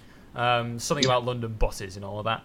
Um, from, yeah. from Pasini. Um, this one he did convert though, having crashed from uh, from the pole uh, at Brno. He finished fifth on this occasion, just behind um, Francesco Bagnaia. Sixth went to, to Kaki Nakagami, who uh, since his uh, announcement, or not since the announcement, but since the rumours started that he might well be heading MotoGP's way next year, he's gone a bit quiet. But he uh, finished sixth at the weekend with Brad Binder hot on his heels. And uh, given that he was the sole KTM left after Oliveira's crash, it was important that Binder stayed afloat. Uh, which he did. Um, and this is again another rider, Dre, who um, doesn't necessarily have the uh, show-stopping results to show for it like uh, Bagnaia does, but this is now four, uh, five point scores out of six since he's returned, and um, two seventh places in the last three races. This is a guy who really is on the upward curve. Absolutely, Binder really seems to be getting it together right now. Like um, this is a a, a, a, a guy that again you put it in a, in a vacuum, maybe not the most impressive. I'm still impressive, not certain this guy's fully fit either. No, um, I mean, again, we, we talk about Binder. You got to mention just the fact that he has barely been able to string three or four rounds together due to injury, and again having a, a an awful arm breaker earlier in this season with a plate that didn't want to secure itself in place, and having to have you know extra surgery and whatnot in order to fix that. Um, so when you when, when you put all of that together, um, yeah, overall, just a very, very impressive ride indeed. Again from Binder, really, really just doing some, doing some great stuff. Yeah, and, uh, and also another shout out for the man who finished just behind Brad Binder, fellow rookie Jorge Navarro, who we're going to talk about again a little bit later on when we get to the news. Um, he was in the points again in eighth. Um, he's had a couple of top six finishes this season, and Navarro has actually been in the points in nine of the 11 races uh, that we've had so far Impressive. this season. Um, he's another kid who, uh, quietly, in true Jorge Navarro's fashion, is uh, doing a very good job without really being noticed um, at the moment, much as he did in Moto 3. Um, uh, one other incident of note to speak of um, in from this Moto 2 race, and uh, excuse the rather backwards chronology of it, we're going to talk about the start of the race right at the end of our Moto 2 roundup. Um, but uh, Dre, Xavi Vierge is a rider that we've uh, given a lot of praise to over the course of this season, given his uh, uh, performances on that Tech 3 bike. He's been doing the Lord's work for that team. Um, but unfortunately, we have to uh, dish out a little bit of criticism for him on this occasion for uh, an impromptu game of 10 pin bowling up at turn one at the start. Strike! Um, yeah, you're absolutely right. Xavi Vierge, um, again, is having a very, very good season, but this was a bit of a boneheaded move from Xavi on that one. Again, there's, no reason to be that. I mean, that is one of the worst turn ones on the calendar, given how tight that turn one corner is you're almost bound to get at least a couple of guys running wide. But there's no need, there's no reason to be so aggressive going in there and basically causing, or at least being a major part of a seven or eight bike pile up at the first corner with many many riders having their races negatively affected by that. But uh, yeah, just not not very smart riding from Xavi. No, we uh, we lost uh, in that incident. We lost Fabio Quartararo, who'd qualified on the second row. Um, another rookie who um, he doesn't have the results to show for it, but he's uh, getting better and better as the season goes on. Um, was ruled out, Cortese was taken out, Baldassari was taken out, and Marini. So both forward riders were taken out at the start of the race. Um, Danny Kent never started it. He was one of those riders who, uh, as we mentioned earlier on, was uh, taken out in the wet conditions on the Friday in that you know ice rink of a circuit that we saw on the Friday. Alex Marquez took him out um, when he had his own accident. Um, but yeah, Vierge taking a, a quartet of strong riders out of play uh, at the start of that race. There was an instant further back for Andrea Locatelli, who also took a few riders out, but they all continued. But yeah, it, again, it was a bit of a silly start to that Grand Prix. Um, in the Moto 2 race, here's though how it finished. Morbidelli the winner, seventh time this season from Marquez in second, Luthi third, uh, Bagnaia fourth, and Pasini fifth. Takaki Kagami sixth ahead of Brad Binder and Jorge Navarro. Dominic Aegerter first of the Suters. Uh, of course, he was the only Kiefer rider to start the race in ninth, um, and Hafizh Syahrin in tenth. Uh, Simone Corsi got 11th ahead of Nagashima and the Pons brothers, Axel 13th and Edgar 14th. Those are his first points of the year. And Remy Gardner 15th for Tech 3 on the only one of their bikes to make the finish. Championship standings then, Morbidelli leads it by 26. As we mentioned, that's rather a small lead for someone who's won six more races than the man who's chasing him. Uh, Luthi in second, Marquez in third, 20 points clear of Oliveira now in fourth after Oliveira's DNF. Bagnaia is fifth, on a century of points ahead of Pasini, who's sixth, Nakagami seventh, Simone Corsi is eighth, Aegerter ninth, and Luca Marini remains in the top 10 despite failing to score after being taken out at the start of the Moto 2 race last weekend. Uh, right, Moto 3 time. Um, and Moto 3 on this occasion didn't quite provide the uh, brilliant pack racing that we often see. Or, to be fair, it did, but it just didn't happen to be for the win. It was for second. Reason for that, Joan Mir curb stomped them, Dre. Uh, beat him down was was ringing hard. Like Joan Mir winning, um, basically picking up where he left off a year ago, where he, he got his first Moto three win there last season. He's he doubled down on it this year and won. This guy's just way too good for them. Yeah, he's just too good. This this this this, this was just you know in an insane an, an insane performance again from um, from from Mir, where again another guy that's now put together seven out of eleven um, so far this season. Um, you know, where she, she's just been so good. And again, like he got to the front of the field. He, again, it was scrappy at the start of the race. Um, and, you know, whew, yeah, you, you, you weigh it up, and again, again, he gets to the front, and the next next thing you know is like, well, these guys aren't, aren't getting past him in the toe, and as they they scrapped out and scrapped it out for a second, that I was just screaming at the TV set, you're letting him get away. yeah. And and that's exactly what happened. Mir just just breaks off at the front. He's got a couple of seconds in hand, and uh, yep, next thing you know, the race is effectively over at the front, and it's a five per second again. Um, yeah, Joan Mir is just a little bit too good for these dudes right now. Yeah, we uh, we saw it uh, on Saturday for those that watched qualifying and then were slightly confused as to why the grid order had changed on the Sunday. Joan Mir had qualified second Um, shout out to back-to-back poleman Gabriel Rodrigo, by the way, um, who took the pole on Saturday. Um, Mir was second on the grid, but then was relegated to 10th because he'd exceeded track limits on his fastest lap and lost his best lap time.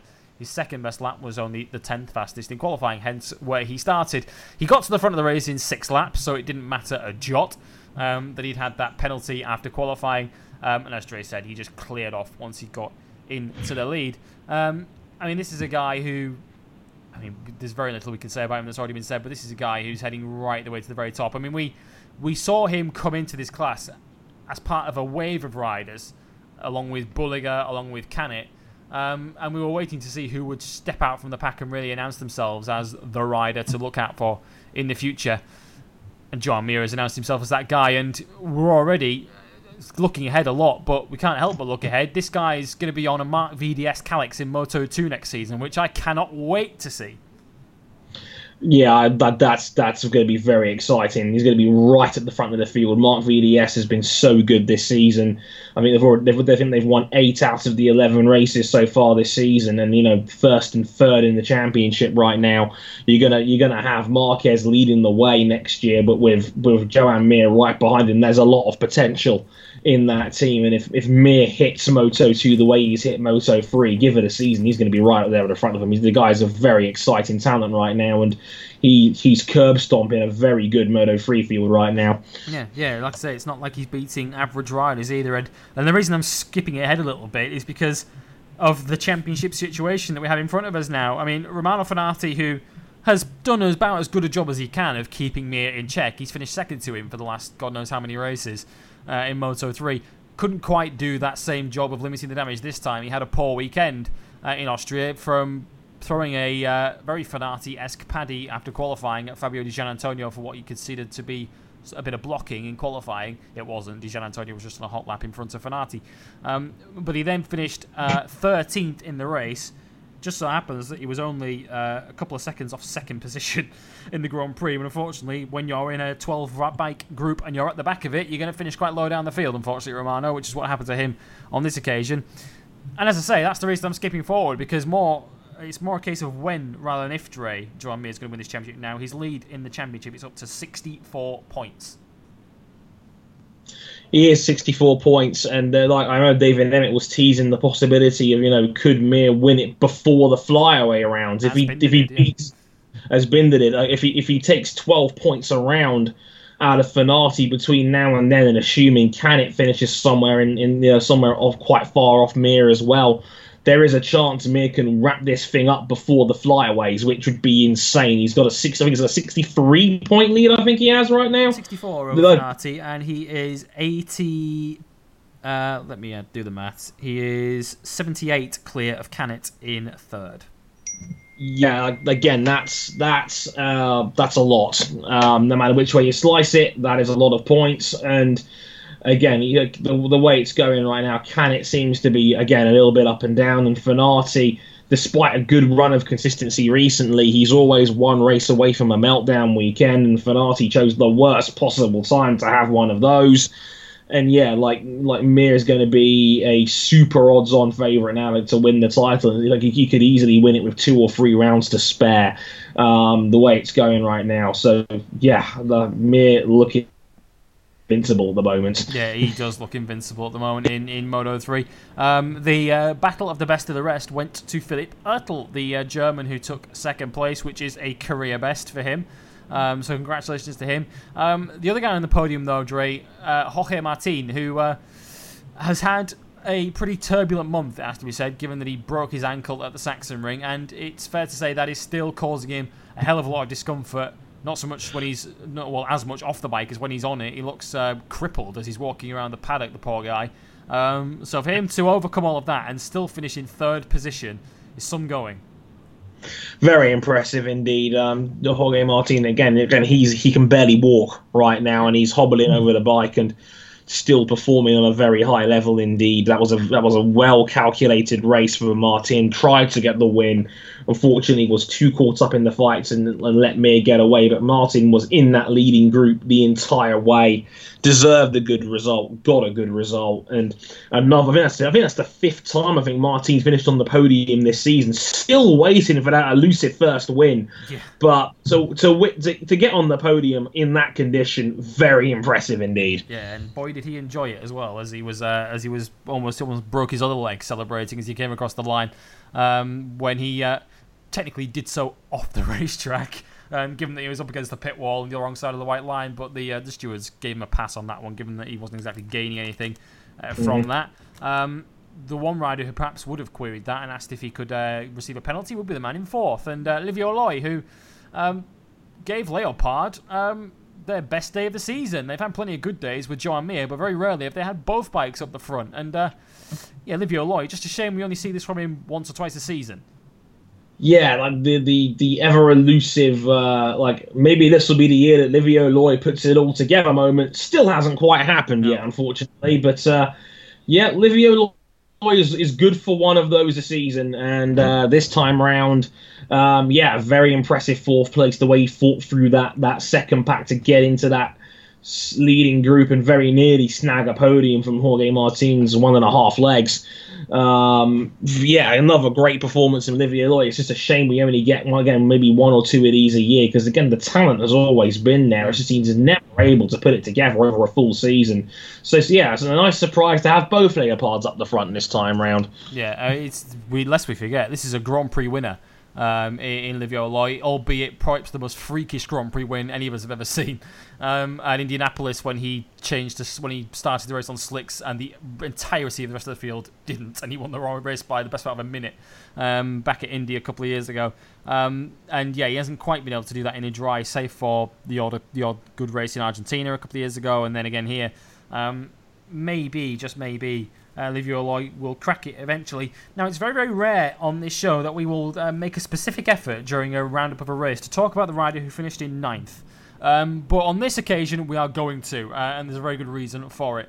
Um, because we are talking here about a 16 year old debutante, um, fresh from the CEV, the Junior World Championship, who had never seen the Red Bull Ring before and had never raced at this level of competition before, who went out there, competed for second place, ran in second for a lot of the Grand Prix, with only Joan Mir up the road ahead of him, broke the lap record, finished in ninth. Um, many people, Dre, won't have heard of him, but I think everyone knows the name Jaume Masia now.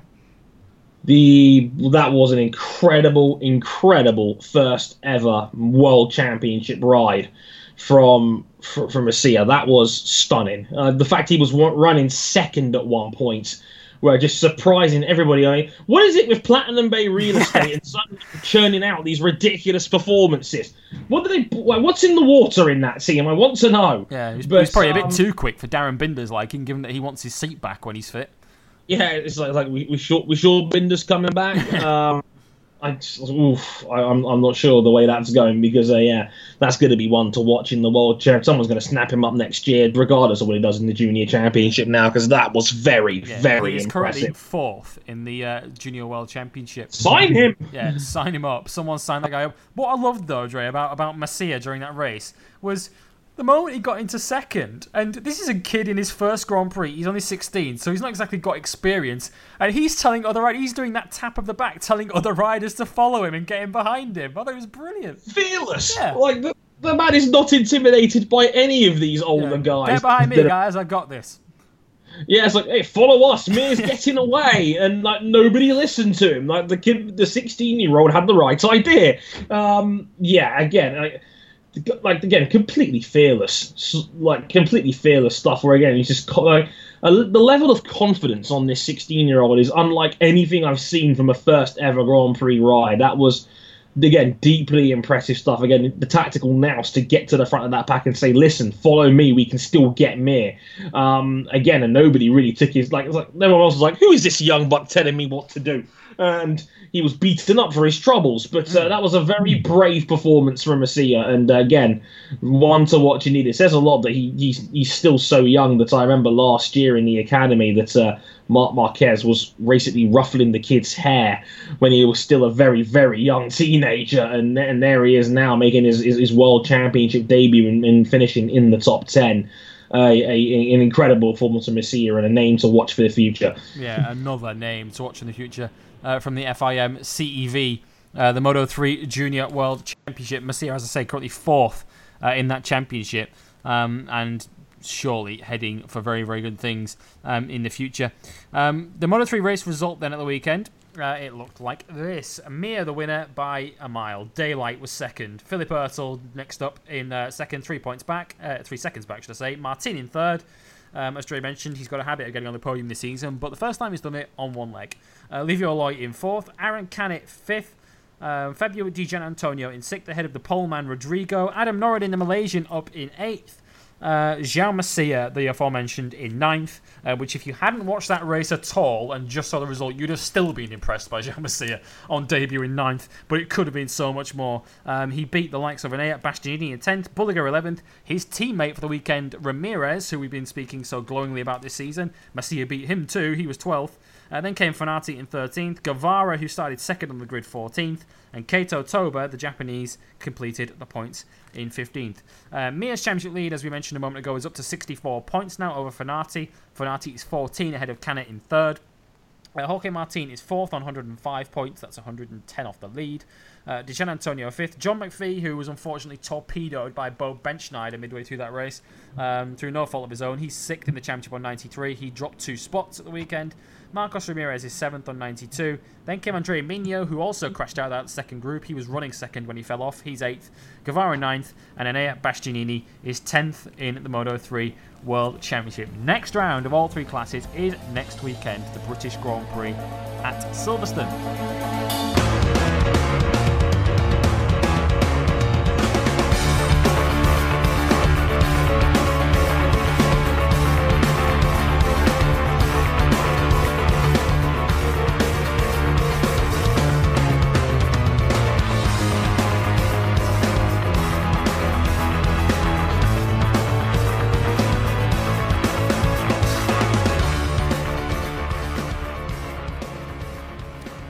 Right, let's do the news. And let's start with MotoGP news. And the news that began to brew over the course of last weekend as we recorded last week's show and finally became official uh, this week. Uh, it, there's, there's kind of two sides to this story, and we'll start, Dre, with the uh, man who's come out on the right side of this. Uh, Scott Redding's been given a reprieve, and that reprieve has come courtesy of Aprilia. Like, is is there anything more of a car crash of a team season where they've driven out the guy they gave a two year extension to only to replace him with the guy that's been universally panned this season as well for basically being nowhere near Danilo Petrucci all season long? Uh, may, maybe these two are made for each other. Maybe maybe I'm looking at this in the wrong way, but it's it's a puzzling move for me because I looked at Scott Redding and I went, I want the man's agent when I heard it when I heard this deal um, be be rumored. Um, jeez, it's it's it's been sort of it's been all sorts of crazy and yeah, like Redding has been given a last minute reprieve by the looks of it by Aprilia, and I can't help but sit there and feel that Sam Lowes has been sold up the river on this one because I really don't think Redding is all that much better right now, and now he's going to have to walk into his third different team in four years uh, on his third different manufacturer, I'm I'm, st- I'm starting to sit here and wonder now as to, well, like if he's not worked out on a Honda, he's not worked out on a Ducati, a team that I always thought he was going to work out on. So what's it going to take to get the best out of Redding? And is this this is going to be year five for him coming up, and you're going to be thinking, well, if Redding's not put it together by now, is he ever going to put it together? Hmm. And that's the feeling I get going in. Is like, well, you might as well still ride out Sam Lowes at least for the second year of his contract and just see what you've got. But it's just not working really on this one. No, no, it, it, those are the exact words I used about Sam Lowes when I tweeted about this at the time. Sold up the river. Those are the exact words I used on, on Twitter about it, and we'll come on to Sam Lowes uh, in a moment. Um, but so far as Scott Redding is concerned, Um, playing devil's advocate slightly, the the one justification or the one reason I could see why this move has happened is that Scott Redding perhaps had his best year in MotoGP with this team. Admittedly, it was his first year on the uh, CRT Honda, uh, the Open Honda for the Gresini team back when they were on the Go and Fun colours, and he was beating Bautista um, on on the factory bike. So, admittedly, this team probably has a higher opinion of Scott Redding than any other team in that paddock. True. Um, given what he did for them, but that was four years ago now in, in Moto Grand Prix, and Scott Redding has, if anything, regressed since then. Um, so, if anything, Gresini, I suppose, are guessing that he is still potentially the same rider they had back in 2013 uh, or 2014, excuse me, um, next year in 2018. And, and I'm not so sure Scott Redding is, um, because you say he's now tried two different manufacturers of bike. Next year will be his third. And three different types of bike, if you include that production Honda as a, as a different type of bike to the Honda that he rode with Marc VDS. And he hasn't really threatened to become a frontline MotoGP rider on any of them. Um, and I mean, if if this was the last chance saloon, and we thought this year was, then as you say, next year certainly is because there's no other place for him to go. If it doesn't work on the Aprilia, then he's pretty much a busted flush in MotoGP on three different types of bike.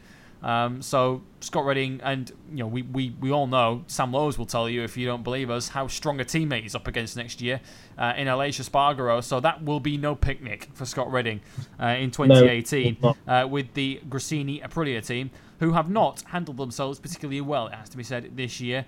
Um, as Sam Lowes will tell you, Sam Lowes, who was told, Dre, a week prior to being given the bullet that he was safe for 2018.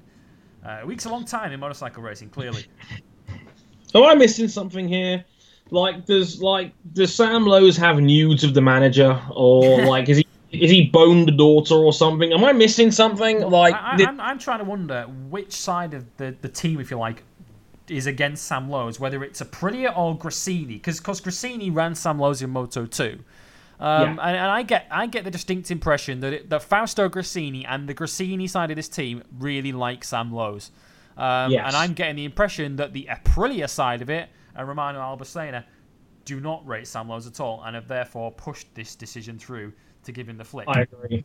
I completely agree. I think the, I think the Gresini guys were always leaning towards Sam Lowes, and again, they like they, they knew what they were getting with Sam Lowes and bringing him up to the MotoGP team. We knew he was uh, inconsistent, but the potential and the speed was always there with Sam Lowes, and he had probably more outright pace than anybody in Moto 2 before he got that seat.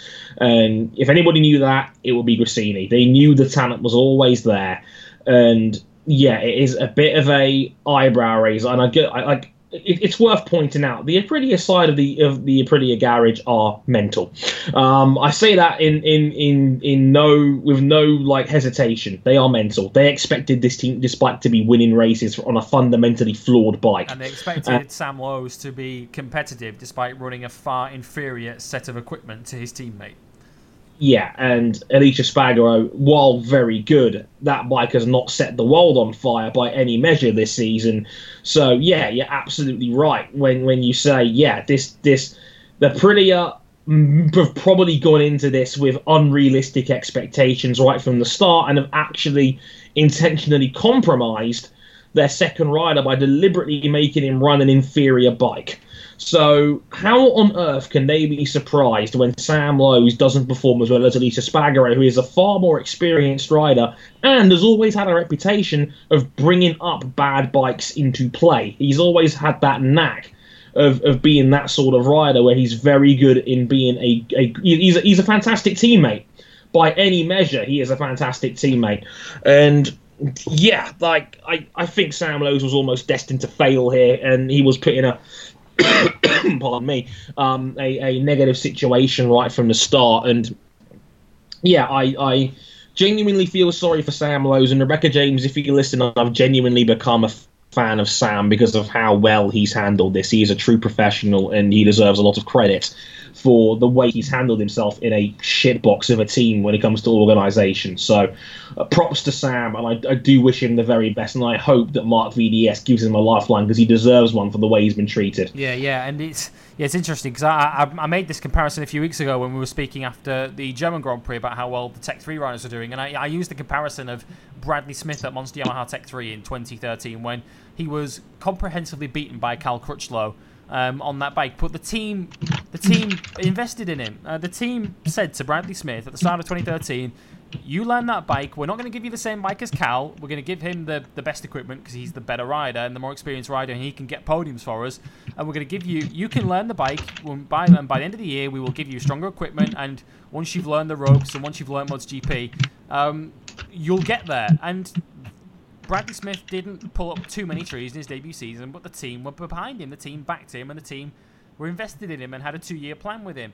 And lo and behold, come 2015, Bradley Smith was the finished article and was getting, you know, he finished second at Misano with that team and finished sixth in the world on that on that bike with that team. And that's the reward you get when the team invests in the rider and the rider then repays that faith by getting results in, in the long run. And this team Absolutely. just appears to have run out of patience with Sam Lowes very quickly, if it had any patience in the uh, from the get go with Sam. Um, and I think it's a terrible shame. They, they, they, were thinking about moving him from like round five onwards. They've had no patience with Lowes from the start. No, it's, like, it's like been, it's been, again, like what, what, what, were they expecting out of Sam Lowes in the first place? That's what I want to know. Were they were they genuinely expecting podium finishes? Because if they were, they're, they're delusional. Yeah, or were they, were they expecting him to, to match Aleix Espargaro, given that he's on a, a, an inferior bike? Um, I, you know, what more was he really going to do? Uh, I saw one person on Twitter, I forget who it was. It was I think it was just a fan basically who was sort of almost trying to justify Aprilia's decision by saying, "Well, you know, Sam Lowes has been a bit of a crasher." I'm like, well, if if they're sacking him because he's a crasher, then why did they hire him? He's always been a crasher. Um, so yeah. so that you know that's not an excuse for, for, sacking him either that he's he's fallen off too much because you know that probably would have known that before they signed him that he's he's fast but a bit leery. Um, so that's not a, a defence for them either. You, you mean the same sport that considers Cal Crutchlow an alien, yeah? Yeah, exactly that one. Yeah, and uh, and you're absolutely right that you know the way Sam Lowes has conducted himself has been nothing but but but, but classy, and um, you know he can hold his head up high from this. Um, and, and, he spoke after this incident, and you can't help but feel a great deal of sympathy for Sam Lowes in this, um, hmm. where he says there have been a lot of rumours over the last few months so we're not talking weeks, we're talking months. months. Um, but all along, my personal feeling over the first half of the season has always been that I was out of the team. So he's always had this suspicion that he's going to get the flick. If I put myself in their shoes, how they were treating me, it wasn't how I treat someone I had invested in. But I can hold my head up high because I'm working hard and I'm improving every time I get on the bike. Of course, I'm sad about it because I want to be in MotoGP and hopefully we can still do something and stay in the series. I love riding bikes more than anything in the world, but it's been difficult. But I woke up feeling so much more relaxed after being told. Um, so if anything, there's a bit of a weight off Sam Lowes' shoulders now that the rumor mill, the rumor churning can stop because he now he now knows his fate. And yeah, as you say, he pretty much knew his fate from very early on uh, this season. Um, the question, I suppose, of course, as as Dre briefly alluded to a moment ago, is what next for Sam Lowes? Dre, you mentioned Marc VDS, um, and there aren't many obvious contenders for that seat. So you've got to feel that Sam Lowes has as good a shot as anyone of getting that ride, right? Yeah, he's got a pretty good chance. I mean, the extra MotoGP experience will only help in the long run, but I, I would probably put it down between him and maybe Stefan Bradl, given his pretty disastrous year in, in, in the Red Bull World Superbike team. That maybe Bradl Thomas will get afraid too, apparently. Yeah, yeah. Apparently, Thomas Luthi's in the mix. I know, like Luthi's been very quick to pretty much quash. That'd be fun. Morbidelli and Luthi as teammates in MotoGP next year. Wouldn't that be interesting? But um, yeah, gosh, like Thomas Luthi finally getting the MotoGP chance um, for after set, after eight years in Moto two in the intermediate class in general.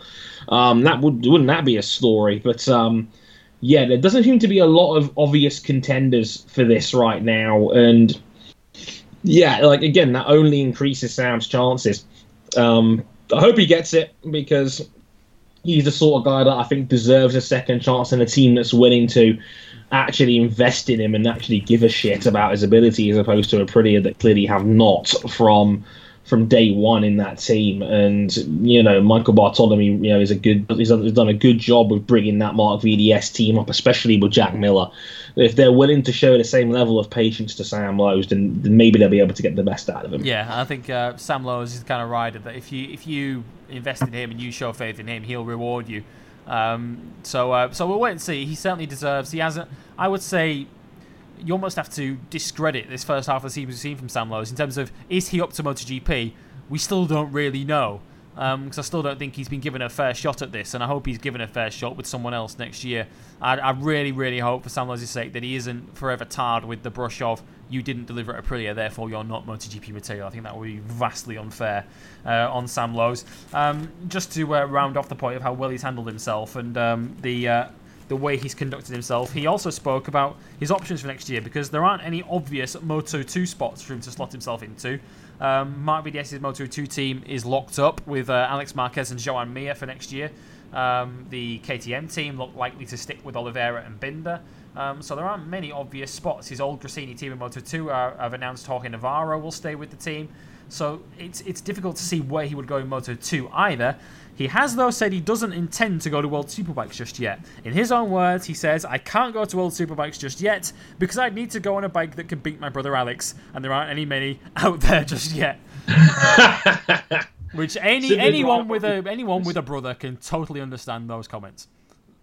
Absolutely. Yeah. I, I think it from me, as a guy that's got a 19 year old brother, we fight over everything. We are stupidly competitive. The sibling rivalry never dies. Yeah. Take it from me. So, uh, so Sam Lowes doesn't intend to uh, ride around in the mo- in the World Superbike midfield yet and be beaten by his brother Alex. Just yet, anyway. um, but watch this space in future years. Um, one other seat in MotoGP which remains open, and I guess Sam Lowes will have his intentions of trying to secure this one.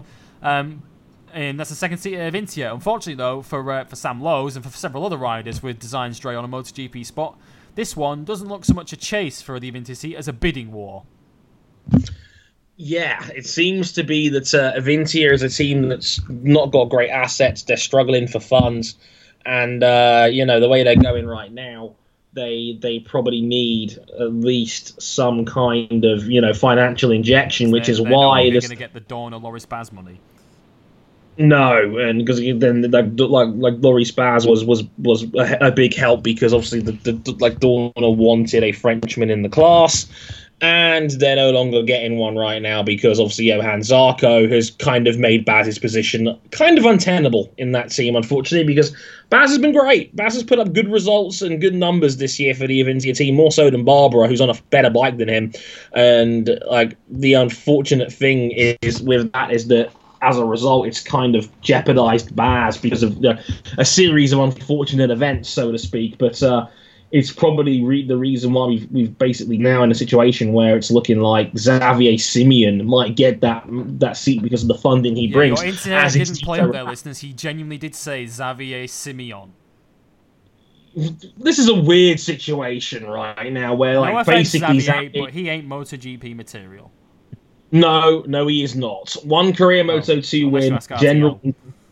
Yeah, unless you ask RTL, because as, as, you may not know, Xavier Simeon is Belgian, and the Belgian TV channel RTL has apparently got a million euros yes. worth of sponsor money behind him to, to get him into MotoGP to try and probably probably just to try and enhance the sports profile in Belgium as a country, who'd probably are too busy glossing over their overrated football team. But like you know, Xavier Simeon right now is whew, he's he's really up there. Uh, um, in terms of funding, which is why the, the big talk is it might be Tito Rabat and Xavier Simeon in that Avintia team next year. The undisputed kings of bringing good sponsors to, to, to bikes and to stick around for a little while. Yeah. Um, yeah. So we'll have to wait and see how that, how that hat goes along. Get MotoGP to Spa quick. Um, yeah, oh, God, yeah. since uh, since safety doesn't matter anymore, let's go to Spa as well. Um, but yeah, Moto uh, MotoGP next season could well see uh, a Belgian back on the grid. Uh, in the form of Xavier Simeon, if RTL have anything to say about it, watch this space for uh, news on that. As Avintia look to sort out their rider lineup for next year, it does look as if they are clearing the decks with both Barbera and Baz on the way out. Um, def- desperately feel sorry for Loris Baz if that's the case, and that's not a sentence you ever thought you'd hear me say on this show. Uh, yeah, um, and, and, but uh, you think he's a great character to have yeah. on the bike grid as well. That you know, Baz is genuinely an entertaining, very rational sort of guy, a good head to have in the MotoGP paddock. And yeah, if if the Tom Sykes fan is saying that you know the sport will be worse off without Loris Baz in the top class, kind of says it all, really. Yeah, yeah, and yeah, let's not forget that he finished ninth last weekend on a two-year-old Ducati. Um, in Austria because okay. he's on the GP 15 and his teammate uh, Hector Barbera is on the 16, having done such a good job on it last year. Um, so Hector Barbera, who's been comprehensively outscored by Baz 2 this year, Baz has done a very, very good job. Um, Moto 2 news, and um, we're going to look ahead to next weekend's British Grand Prix uh, ever so briefly here. Uh, Danny Kent, unfortunately, won't be there, we don't think, given that he uh, injured himself, or more to the point, Alex Marquez injured him um, with that crash in the wet in free practice on Friday. Um, we've got Danny Kent used to come in a moment, but we do have a Brit confirmed for the Moto 2 class at Silverstone next weekend. And Dre, amazingly, I didn't expect to be saying this a week ago, it's double BSB winner Jake Dixon. Jake Dixon, the new the British wild card for hire. Yeah. Um, yeah, absolutely. That is a that is a bit of a surprise, and yeah, I, I think that's I think that's a great move and a great opportunity for Jake Dixon, who again him, yeah. you, you, you, yeah, he performed outstandingly well at Donington when he was a World Superbike wildcard. So why not stick him on a 600cc Moto, Moto 2 bike and see how he gets on at Silverstone as a wildcard? I'm really looking forward to seeing how that turns out. Yeah, yeah. Because he will, he will be the uh, second Dynavolt rider alongside Sandro Cortese. Of course, Marcel Schrotter is still injured, having. Uh, um, royally pissed his team off by already riding the Suzuka 8 Hour um, and coming home injured. Um, he's still not fit. Danny Kent subbed for him um, at Austria and got hurt himself after Alex Marquez um, took him out in free practice. And uh, yeah, Jake Dixon has got the call up. Um, yeah, that'll be one rider who'll be taking it very steady at Cadwell this weekend. he won't want to get injured at Cadwell this weekend, will he? Uh, in the BSB and miss out on his um, his MotoGP debut. It's an interesting conundrum for him, isn't it? Because Jake Dixon is racing for a showdown spot in British Superbikes, but equally he's potentially got a Grand Prix debut to look forward to next weekend. Yeah, no, no big deal. Yeah. Um, Priorities and yeah. A, a, lot on a lot on the plate for Jay Dixon, but uh, if a, if if a Moto two seat is at our home at our home round is is is calling your name, I don't think you can really afford to ignore no. something like. So uh, yeah, more power to Jake. That should be really interesting. Yeah, good luck to him next weekend uh, in the British Grand Prix in Moto two. Um, talk about out the frying pan and into the fire. Um, we mentioned Danny Kent a moment ago. Um, he won't be at the British Grand Prix next weekend, but he will be next year, assuming there is a British Grand Prix, of course. Um, and this is this is an incredible story. Um, we mentioned Scott Redding earlier, and um, his perhaps fortune to secure a, a Aprilia MotoGP ride. Danny Kent has secured a two-year contract with Speed Up, um, which um, that's a rider landing on his feet if ever I saw it, Dre. Um, I want I want Danny Kent's agent. Like, how did he pull that one off? Two-year like, contract. Like they're clearly like like whatever Danny Kent's paying his agent, it's clearly not enough. Um, because given Danny Kent's pretty damaging reputation moves of what he was going through in his breakup with Kiefer, he might have fallen up to get a speed up factory seat for two years um, off the back of that. Given that how underperforming he was at Kiefer in a team where Dominique Aegerter was getting top tens, um, so that was a very like I was an eyebrows. I was like, wow, did he did he really just pull that one off? Um, like I was just sitting there in shock at that one. So yeah, you know, props to Kent's agent. That's a that's a hell of a Moto two seat for Kent, and like this is the best chance he's had in Moto two to really capitalize. Depends on where Speed Up are as a factory because we saw the frustrations that Sam Lowes often had. I was just going to say that Danny Kent, who um, is last or best known at the moment in the Grand Prix paddock for falling out with his team um, and Sam Lowes mm-hmm. was uh, pretty vocal in how disappointed he often was with his team, the same team that Danny Kent has just signed for. Um, so uh, yeah, that's I don't know whether that's a marriage made in heaven or not, but yes, Danny Kent has been given a significant vote of confidence by by Speed Up for two years. Um, the second year, of course, which will include the switch to Triumph engines uh, in Moto 2. Mm-hmm. So um, if Danny Kent can uh, spend a year getting to know tech, uh, Speed Up and go well with them and uh, everything goes well, then he might be in a very good position with that team for 2019. Because, Dre, we've seen with Sam Lowes on board, and indeed to a lesser extent with Simone Corsi on board in the last year or two, that on its day, in the right conditions, that speed up can be a very potent weapon in Moto 2. It can. It's it, it's it's had high level finishes on multiple occasions with Sam Lowes in the saddle. So yeah, you're absolutely right. In the right circumstances, that speed up is a weapon. And uh, uh, like I said, there is no better chance for Danny Kent to prove himself than this one, especially if speed up have a competitive chassis in 2018. And as you say, if Speed Up really are going to honour those two um, those, those those two years on the contract. He'll, he'll he'll get used to the team going into the Triumph era switch in 2019. So yeah, I really look forward to seeing how this turns out because yeah, it's a really big opportunity for for for, Danny going forward, and we'll have to wait and see how it plays out because uh, yeah, on paper he was not going to get anything near this sort of seat on on on merit alone. No, and it's uh yeah, he's he's getting his fix of machinery. All he needs is a Tech 3 replacement ride later this year, and he's got the whole set, hasn't he? Um, or a KTM, because he's done a KTM Moto 3 already this year. We've seen him on a Kalex, we've seen him on a Suter, now we're going to see him on a Speed Up for two years uh, in, in, Moto 2. Danny Kent, Mr. Versatile, it seems, in uh, in Moto 2 and 3 at the moment um, in Grand Prix. Um, more Moto 2 news, and Jorge Navarro, who we told you about earlier on, he is staying at Gresini for 2018. Um, team that have ran him this year in Moto 2. Andre, I think very briefly, I think this is a move that suits both parties. Both Gresini and Navarro has had a very solid rookie season. Yes, absolutely. Again, Navarro again was been a, again you mentioned it earlier, just a ridiculous point scoring rate. Gresini's not the team it was where you know with Simeon and Lowes where they could challenge for wins. They, they don't think they're on that level anymore, but um, Navarro's done very solid work, not really put a foot wrong anywhere, and yeah, more than worthy of a second year. Again, maybe with the, with some good names going up next year, like potentially more more with Eddie confirmed, and probably Luthi on the way up as well. Nakagami too. Yeah, probably Nakagami on the second LCR if that's a true thing as well. Maybe Navarro can start thinking about podium finishes next year. So a good opportunity for Navarro to to follow up on this year, which has been strong, maybe a little bit lacking in, in terms of sheer opportunity, but uh, yeah, definitely, again, another guy to, to look out for for 2018. News as well, which suggests that Moto 2 uh, next year could genuinely become a real clash of the constructors as well. It's been a pretty much uh, a Kalex walkover um, in recent years, and even this year, even though they've fa- faced more of a challenge, um, have still won every Grand Prix so far this year. Um, we mm-hmm. may well have more KTM's on the grid though next year, Dre, because it seems that Sky VR46 attempted to make the switch. Yeah, they're talking talk in the press right now that that uh, uh, the Sky VR46 team might switch to KTM's in Moto 2 um, for next year um, which makes sense given their Moto 3 affiliation. Um, when you know, with mixed results, mostly on the negative for them this year. But hey, maybe like it's it's weird. I, I get why they're doing it. I mean, I I'm not as convinced as you are on this one that KTM is the right move. I think. Bagnaia has been so good on that bike this year as a yeah. He has been in the mix for rings. That hey, why why change a good thing? Um, especially with Luca Marini potentially coming in next year by the sounds of it. Um, maybe not the best Kalex team out there, but still a very good one by the by the way that Bagnaia has been riding this year.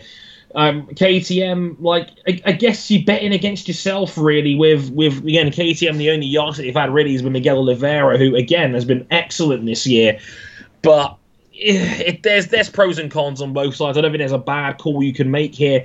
Um, I just think that I don't think you really want to mess up Bagnaia's development by potentially changing chassis a year into his very promising Moto 2 career. Yeah, good shout. I mean, I, think Bagnaia's Bagnaia is going to be fine whatever happens with KTM. I yeah. he's, he's heading to MotoGP oh. in the future, whatever happens. I think it, I, I do think it is worth the risk for them, if even if it is a risk, because let's not forget, and you know, we've talked about the likes of Zarco and um, Bagnaia already in this show about how well they're doing as rookies. Let's not forget this KTM chassis in year one as well, and look how good it's going. So how good is it? How, how good is it going to be in year two um, next year with with a year's worth of development through actually competing and racing? That KTM could well be a match for Kalex next year.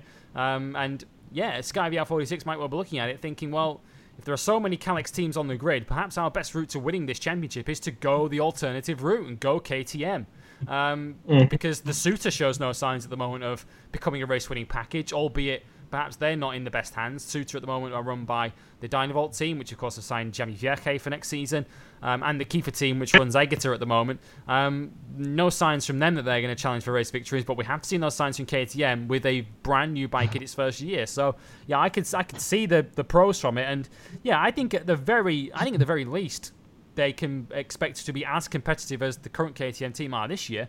Um, and they're already doing a very, very good job. So, um, interesting times for Sky VR46 in Moto 2, where they look set to run KTM's next year with Bagnaia and Luca Marini, half brother, younger half brother of the man whose name is on the door, essentially, at that team. Um, Moto 3 news, and this also concerns KTM um, because uh, they are jumping into bed with Aspar for next year. Aspar, who have been running as the factory, in inverted commas, Mahindra team uh, over the last couple of years. Of course, Mahindra are taking their ball and running to Formula E with it for next year. Um, who can really blame them? Let's be honest. Um, but KTM are stepping into the breach and uh, joining forces with that Aspar team, um, which looks, Dre, to be signaling a bit of a reshuffle in, in, Moto 3, and as much as it looks as if Red Bull are going to withdraw their support for the As, uh, for the Ajo Moto 3 team, if not the Moto 2 team, that looks as if it's going to become a stronger link up, which means that the Ajo team won't necessarily be the factory KTM squad next year, which leaves a vacancy that Aspar might be more than happy to fill.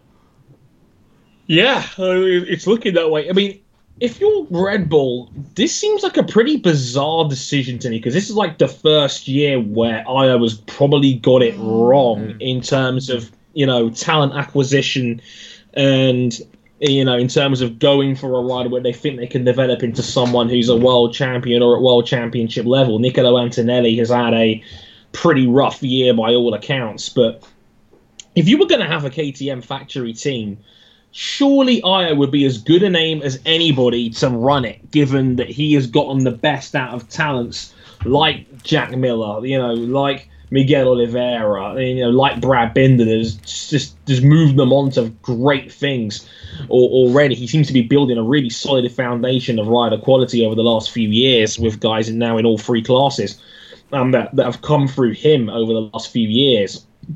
So, um, yeah, the way it's going right now, I'm not sure that's the right the, the right move from KTM. I, I, are we sure that Aspar is going to have more resources and a, be, a, better sense of talent management than the Red Bull guys are?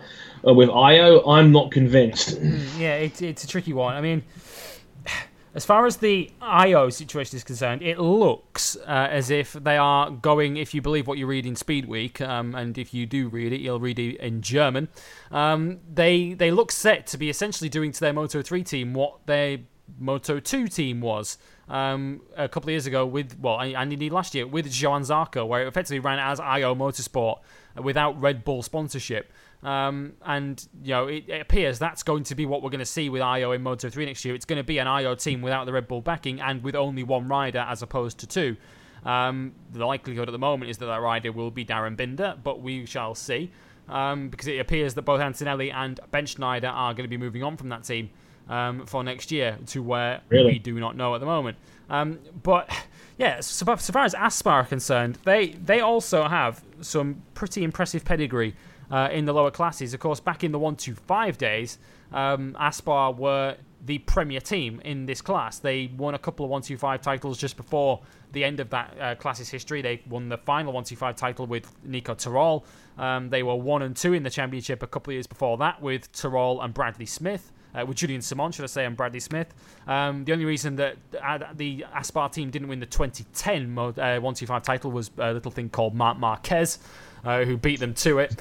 Small uh, problem. Small problem. Uh, besides that, Aspar would have won that one too uh, with Terol. Um, so you know this team has plenty of pedigree, and Jorge Martinez Aspar is also a pretty handy talent spotter uh, in the lower classes because he uh, he plucked Francesco Bagnaia into his team um, for the last couple of years um, on that Mahindra, and boy did that work out for him. Um, so I think there's every reason why that team can just be just as successful in Moto 3 if they are going to be essentially KTM's factory in inverted commas effort because of course there aren't any official factory teams uh, in those classes.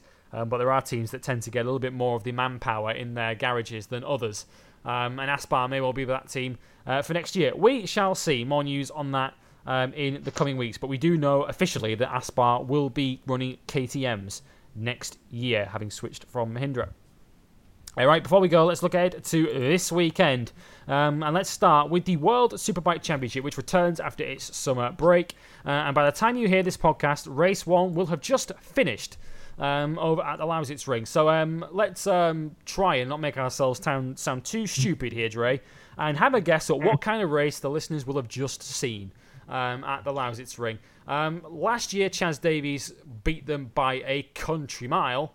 Um, but then again, Kawasaki haven't tested there. They have this year. Will that change the picture at all? Probably, because um, where have Kawasaki been weak this year? Not very many places at all, and th- this year has, has basically been the year that's somewhat proven that Kawasaki is now just a great all-rounder that can win any given track, any given day. In fact, I don't think like has there been, has there been a weekend where Kawasaki's not won at least one Grand Prix? Oh, uh, Chaz has had a double somewhere. Was did he double up at Imola? I think he did, didn't he, Chaz? Yeah, he um, doubled up at Imola. I think yeah, I think definitely. I think that is the only one where, where they haven't. And and yet they were Sykes and Rea were one and two today. Sykes quickest in both sessions. Hooray! Just me? Okay. Um, but yeah, Tom Sykes quickest in both sessions today. Johnny Rea second. Second session was uh, interrupted by a monsoon that fell um, over the Lausitz yeah. ring, which uh, led to a one hour delay uh, midway through free practice two, um, which uh, kind of uh, put the kibosh on Paul Michael van der Mark, who ended up in uh, Super Pole 1 as a result of it, um, having just been knocked out of that top 10 um, before the rain fell. And But yeah, it's looking very likely that we're going to get the, uh, the usual three up the front of Sykes, Rea, and Davies. Um, Sykes, by the time you listen to this, will have probably started from pole position and finished third. Um, but we shall see um, as the racing takes place this weekend. Well, this was, of course, the weekend last year where the championship looked to have been briefly blown wide open when Rea had that DNF in the first race before Tom Sykes handed it straight back in race two. Um, so let's see how it plays out this year. Um, at the uh, final motorsport events take place at the Lausitz Ring. Um, and if you believe what you read on Twitter, not many riders on that grid are sad about that. Um, no. The venue for this weekend's British Superbike round is much more popular than the World Superbike round. It's Cadwell Park for the uh, the annual August round of the championship um, over in Lincolnshire. Um, chance for uh, Josh Brooks to show just how brave he is over the mountain, uh, if nothing else. Um, now. Rather than showing how big his cojones are, Josh Brooks has got to try and secure himself a showdown spot. Now, um, the big story heading into this weekend from British Superbike standpoint is the news that we kind of predicted last week, Dre, um, that Luke Mossey will not be taking part, which leaves his showdown spot rather exposed heading into this weekend. Precarious, I think, is the word to describe that one. That's put Mossey in some real hot water going into the final weekend in the regular season at Silverstone in two weeks' time.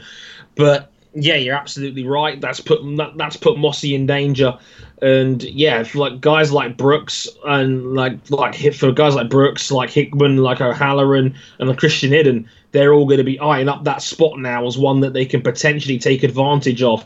The way the way it's been going, so yeah, absolutely, completely agreed. Um, it's going to be a, a, a shaky one. Um, pardon the pun. Oh. Uh, that was accidental, I promise.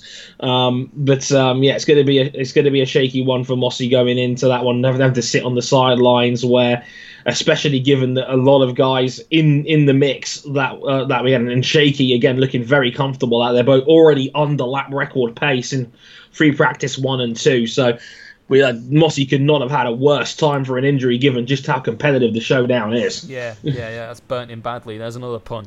Um, Shakey Byrne quickest no. today um, on a 126.5. Shakey Byrne, you'll be not at all surprised to hear this. Already under lap record pace in free practice at Cadwell Park.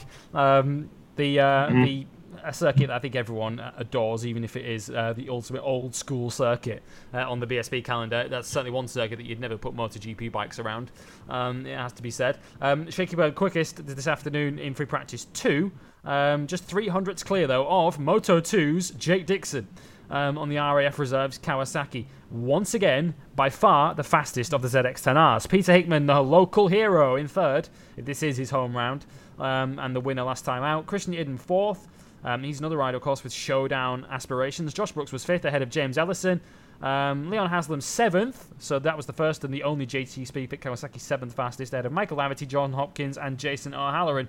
Um, and what's interesting there is that James Ellison, uh, who's um, kind of on the fringes, if uh, we're being kind to him, um, was still speaking um, in the official McAMS Yamaha press release in showdown terms, talking about, oh, we need a good round this weekend to uh, increase our showdown prospects.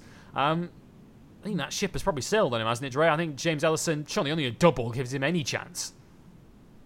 Even a double, I think, wouldn't be enough at this point. I mean, like, Ellison is way, way behind where he needs to be right now. He's not in hidden spot where he's on the brink. He's, I think, a good 70 points now outside of where he needs to be right now for a five pre- races to make that up. with five to play. I mean, Ellison would have to get, God, probably five podium finishes in the last five to even have a chance. So, yeah, the way it's going right now, I, I think Ellison is in La La Land a little bit there. If he genuinely thinks that this is going to be the one where he's still got a chance, I, I think I think Ellison needs to probably sit down and think about either the chase for the paperweight or, or or for next season because um, I don't think this is going to be Ellison's year. No, unfortunately not. Um, BSB then this weekend at Cadwell Park, World Superbikes at the Lausitz Ring. We will be back next week to review the Superbike weekend that takes place this weekend and look ahead to next weekend's British Grand Prix uh, at Silverstone uh, across all three classes MotoGP, Moto2, and Moto3. Um, one last time before we go, um, places you can find us Moto, uh, uh Motorsport 101 um, at motorsport underscore 101, should I say, on Twitter. On Facebook, it's facebook.com forward slash motorsport 101. Keep an eye on both of those for news of the rules for the Centennial Cup, which we'll cover once again in a moment. Uh, on YouTube, youtube.com forward slash motorsport 101, where you can find weekly show highlights.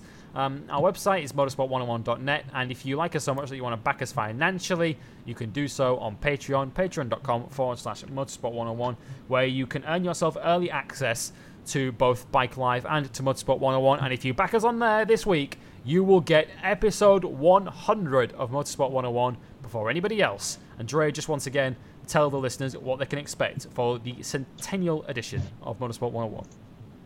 The Centennial Cup, the second International Fantasy Draft, the sequel featuring Formula One, IndyCar, Formula 2, and the European Formula 3 round at the Nürburgring, five of us on there. It's going to be fantastic. And of course, some of the best and worst moments of, of my time in the 100 episodes we've had on the podcast. That alone is surely worth listening to. So, uh, yeah, episode 100 next week. It's a big one. And of course, you can get it exclusively on early access if you back us. Yes, uh, do that. Patreon.com forward slash motorsport 101 uh, for that. We'll also return, as I mentioned, next week with episode 27 uh, of Bike Live here on Motorsport 101. Until then, though, from myself and from Andre Harrison, we look forward to your company next week for the Centennial Cup of Motorsport 101. We look forward to your company then. Bye for now.